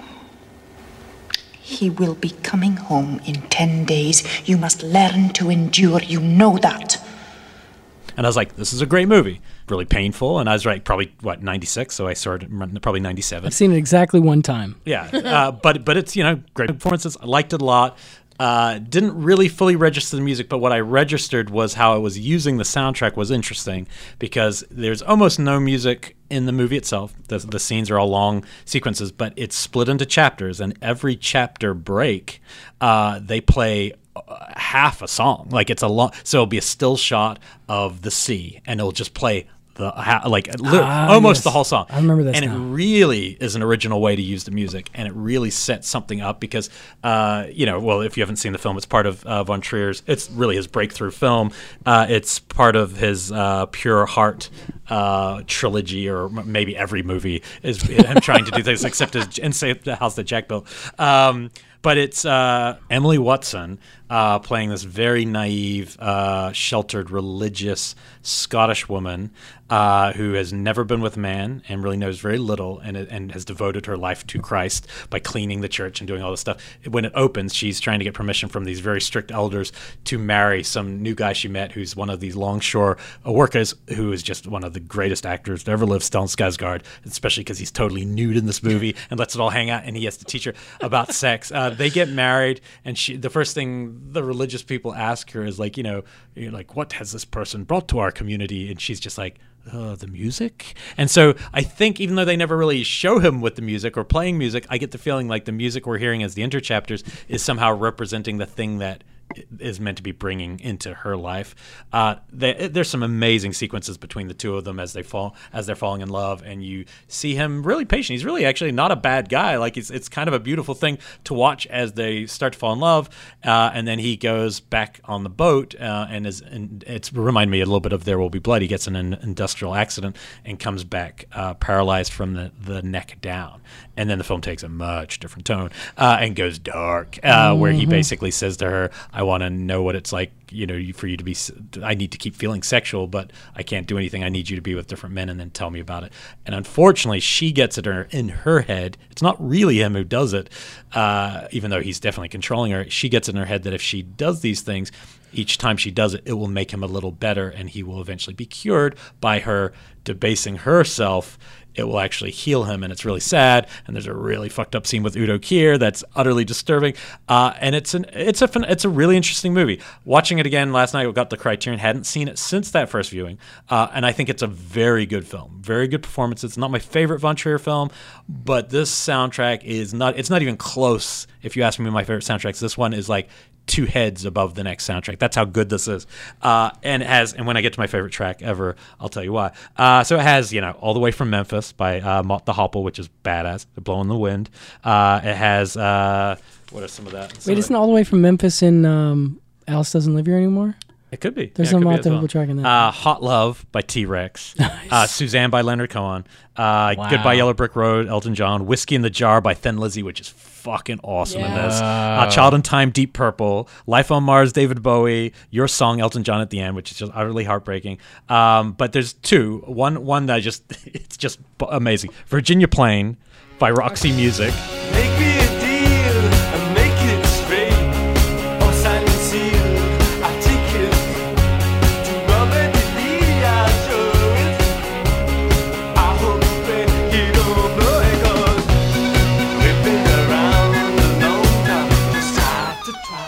Fucking awesome, and the way it's. I think it's the only track in this that uh, isn't one of the interchapters. It shows them falling in love and having fun, and it plays to this, and it's great.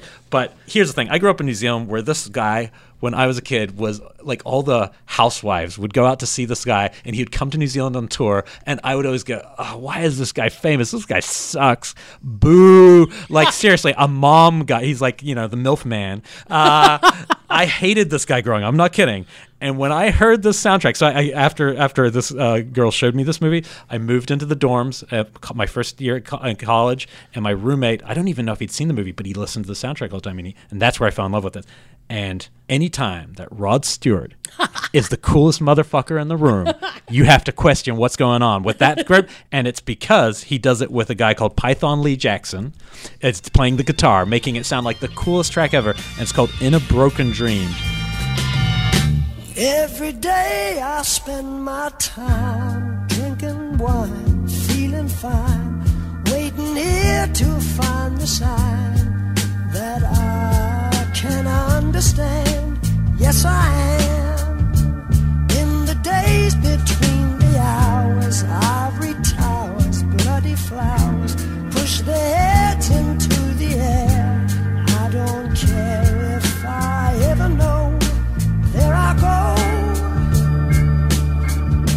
and it is probably my favorite single song I've ever discovered through a soundtrack. And and for me, who really never liked Rod Stewart, I was not a fan, and I've gone back later and gone, oh, he's got some good tracks, but. Because I was middle aged Rod Stewart, I was seeing not Oh, yeah, it's you like know the 60 forever young yeah. Rod Stewart But this guy is so badass, and this song is just great, and the way it's put into the movie, it was like discovering a little piece of magic. And there's and there's some great tracks on this thing. Uh, but when we talk about a whole soundtrack, when I listen to this from start to end, and I do the same with Bring Out the Dead, and the same with Jackie Brown, it's the whole. Each track is like topping the next Yeah. and speaking to the next, and it's really fantastic. But trust me on that track, In a Broken Dream. Man, Rod Stewart. Who would have thought? Who would have He's my pick of the day, Rod Stewart. I saw it coming. Ah, you did. No, I'm just kidding. Well, I probably played it. I You- might have it played was it on, on a one of the episodes that you played. Oh, for a Patreon. Yeah, yeah, Uh, I do know a photographer. it's kind of great. Uh, one of my first job was out here is uh, Norman Seeff. He takes that big Billy Wilder photo of Billy Wilder that's at the Billy Wilder Museum. That face. He's a famous celebrity photographer, and I was working for him.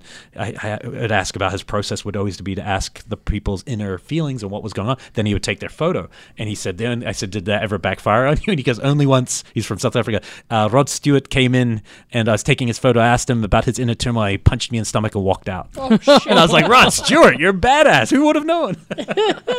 so you know that's cool. punched you in the stomach Yeah, and just walked walked out. out. of a photo shoot. Wow. So that is our our lists. Any any discards that just to list off before we. Any Any that you honorables, almost wanted to put bring up or Anything that almost made it? I mean, Valley Girl was really close. Sure. Um, you know, because when I was thinking about these obvious soundtracks, I was like, yeah, definitely Valley Girl. Um, Dazed and Confused was one that I was going to add. So good. Um, yeah, I mean, I got caught up. I think a little bit on whether like there's definitely like um, music that's in the movie that they didn't do a soundtrack for. When I was kind of like, oh, I don't know if I should technically include it, but because I.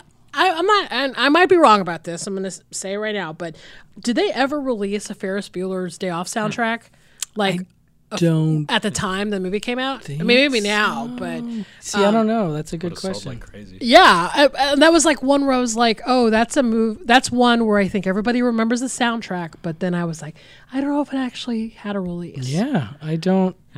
I- it's a good question. And the only reason why I asked that is because I swear I have a, a coworker at TCM who bought like somebody had this was back in the day before streaming, before Spotify, um, where you had to like buy albums. Um, but essentially, they because there wasn't a soundtrack, someone on eBay made the soundtrack and was selling it. Uh, he would burn you a CDR or something like that, and you could like buy this like bootleg Ferris Bueller's Day Off soundtrack. But um, yeah, that one almost made my list. That's crazy. Yeah, there's a UK import that I can't tell the legitimacy of. but, Yeah. Um, Beat City by the Flower Pot Men, I think, is one of the great. That's the when they first take the car out, and it's like, oh man, it's a great. and there's song. that um, English beat song, "The March of the Swivelheads," which is like such a good song. Yeah, no, it's a great soundtrack. Yeah, but uh, yeah, there's a lot. I mean, I again, every time I come on this podcast, I know you got to make. you know, I it's like I have a list a million miles long, and then I'm like, oh shit, I gotta whittle it down. So I thought Ghost Dog was going to come up. I don't know why. I, I, I- there enough song songs on it though? RZA does a okay. whole bunch of I wasn't. I thought for some reason I remembered it being more a score-ish, but I've yeah, talked about U Turn a lot on this show, but that has a great soundtrack. I Mhm. just love the movie, but the soundtracks, it's kind of like Fear and Loathing, where it's all this kind of, all the ones you would expect from that kind of world. Mhm. Um, there's a, there, there's one I, I've never seen this movie because I, I wanted to see this five hour cut of it, but uh, another person who I think is one of the other best soundtrack makers of Wim Wenders. And Until the End of the World is this brilliant soundtrack. It makes you too cool. Like everyone on it's cool. Um, it's like, and it's hard to make you too cool now. Like at a time it was easy. Yeah. Uh, it's a great soundtrack, but I've and I've listened to it 50 times, but I I don't want to see the two and a half hour cut because I've heard. I, I think soon we're getting it. This five hour, the version he always intended has finally been remade. I think there's a film print even going around, uh, which is super cool. Diving Bell and the Butterfly, I think, is one of the great soundtracks, recent soundtracks. But uh, there, there's one I wanted to mention. No one will ever see this movie in this part of the world. I bet it's a new, little New Zealand indie, uh, but it has the best soundtrack of all the indie artists in New Zealand. It it like melts my heart because it's all the tracks I grew up on. But it's called Topless Woman Talk About Their Lives, and it's kind of a joke title because the guy makes it like a, a really bad, like trying to be like European movie in that. in his film's called Topless Woman, and it literally has topless women doing doing laundry, talking about, and it's really terrible. But the movie's just uh, a film about like lots of twenty somethings falling in uh, love and their relationship. But if you can track it down, it's a really cool little indie. But the soundtrack's just so good. It's my it's one of the best soundtracks. So. Yeah. Nice. Never heard of it. Good stuff. Um, I had uh, the Strawberry Statement on my list. Um, Mr. Tarantino used a song from this one. Uh, Circle Game plays when uh, when Sharon Tate picks up the hitchhiker and goes to park in Westwood at the movie theater. It's a beautiful song, and it's one of the it's it plays over the opening credits of Strawberry Statement. Um, and it's it's a really good movie, and it also has you know Neil Young, Crosby, Stills, Nash. It's a really solid soundtrack. It was very close to getting my list. Uh, the Karate Kid almost made my list just because I think people know Cruel Summer and You're the Best, uh, but there's a lot of other Desire by Gang of Four. Uh, I like you know Young Hearts by Commuter uh, when they go on their first date. I think that song is beautiful and I think it's really well used. Bebop on the Beach, which is just a straight Beach Boys rip, I think is good. Um, Angus is a good soundtrack. Oh my god, that almost made my list. Yeah, right. I, I was thinking it was like n- impossible to like because I I for some reason never saw the movie like for a really long time because it was like one of those lost movies. Yeah. like where I was like, and I don't know, it might be out now. An- but, I, th- uh, I think uh, Warner Archive put it on disc. Oh, they did. So it's available. Yeah. I don't know if it's streamable or not, but it's really good. Like it's a Oh. really sweet movie, and the soundtrack. those Ash songs, Oh, that yeah. band Ash. Oh my god, Kung F- that song Kung Fu is so great. Yeah, it's, it's, so a really good. soundtrack. It was definitely a big hit on indie alternative radio in the '90s. Yeah, to the point where I was like almost sick of it. But there's some really good stuff on there. Um, and my last one was Goodbye Columbus, uh, the movie with Ali MacGraw and Richard Benjamin.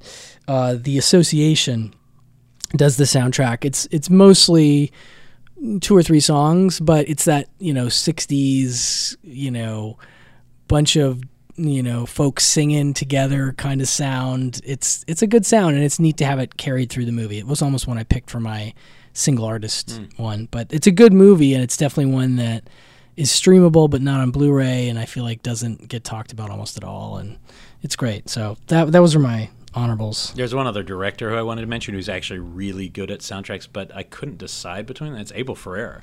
Like, go through all his. Oh. films. I mean, he's got this thing for Schoolly D, but he's like, but some of them, I, I actually almost went with Fierce City, which is a lot of fun because a lot of the the songs the girls are stripping to and stuff, and it's really sleazy, but some of that's really fun. But like, all his films are interesting soundtracks. They're very eclectic. It shows the guy probably actually has really interesting taste. I'm you know? sure. He, he he's a guy with the personality he puts forward versus the movie. It's just fascinating to me. Like, Yeah. But uh, yeah, some good stuff tonight. Yeah, that's uh that's about it though for soundtracks. I think. I think that is it for soundtracks. Oh my gosh. Thanks for coming on again. Oh, Yeah. thanks for having me. Yeah, My this- goodness, this so is fun. this is great. I feel like an, it was a really solid, uh, you know, group and a lot of different stuff. And I thought actually we'd have some crossover, but um, thankfully not. There's just so much good stuff I out think there. we're gonna have to make a mixtape of all these songs. Yeah. and put it somewhere out there. in the Spotify. I think put makes it the somewhere most that you can find it. Yeah, we'll have to put together a Spotify. Or you can just start burning people CDRs. There we and go. Mailing them. get old school with it. Yeah. Yeah. I may do that. I don't know. But it's fun to, to look at movies from a different angle, the music angle. It's it's fun because we haven't really done that yet. So. Yeah, and we haven't had a music episode since Rob was on like Yeah. two years ago. Horror scores, right? Yeah, it was a long, long time ago. Well, so. we'll do scores one day. Just yeah, we got to do scores too. So, but anyway, thanks, folks. Hope you enjoyed this musical journey. Yeah, and thanks to the patrons who uh, keep keep the show going. Yeah, check out PCP Radio if you dug this episode. It's kind of something we do along the lines of this, and I don't know, it's fun. We like we like music as well as movies uh, at PCP headquarters. And you so. can follow Millie where? Uh, I'm on Twitter at Millie De Chirico, and I'm also uh, at at TCM Underground. So those are two spots on the web. Oh, and when's the live show? Or Is that because this isn't going to play till September? So Oh, September 5th. okay, this might play after that. yeah, Yeah. shoot. Well, What what happened? How'd the live show go? uh, it went really well. Was very Oh, successful. hard ticket to Hawaii? Sold out. Nice. Congrats. Frisbee Carnage. Uh, awesome. Well, you will be coming back again, I hope, because we always have a blast. I will totally come whenever you told me to. So Oh, woo! Yeah. All right, we'll take Thank you, Molly. Thanks for listening.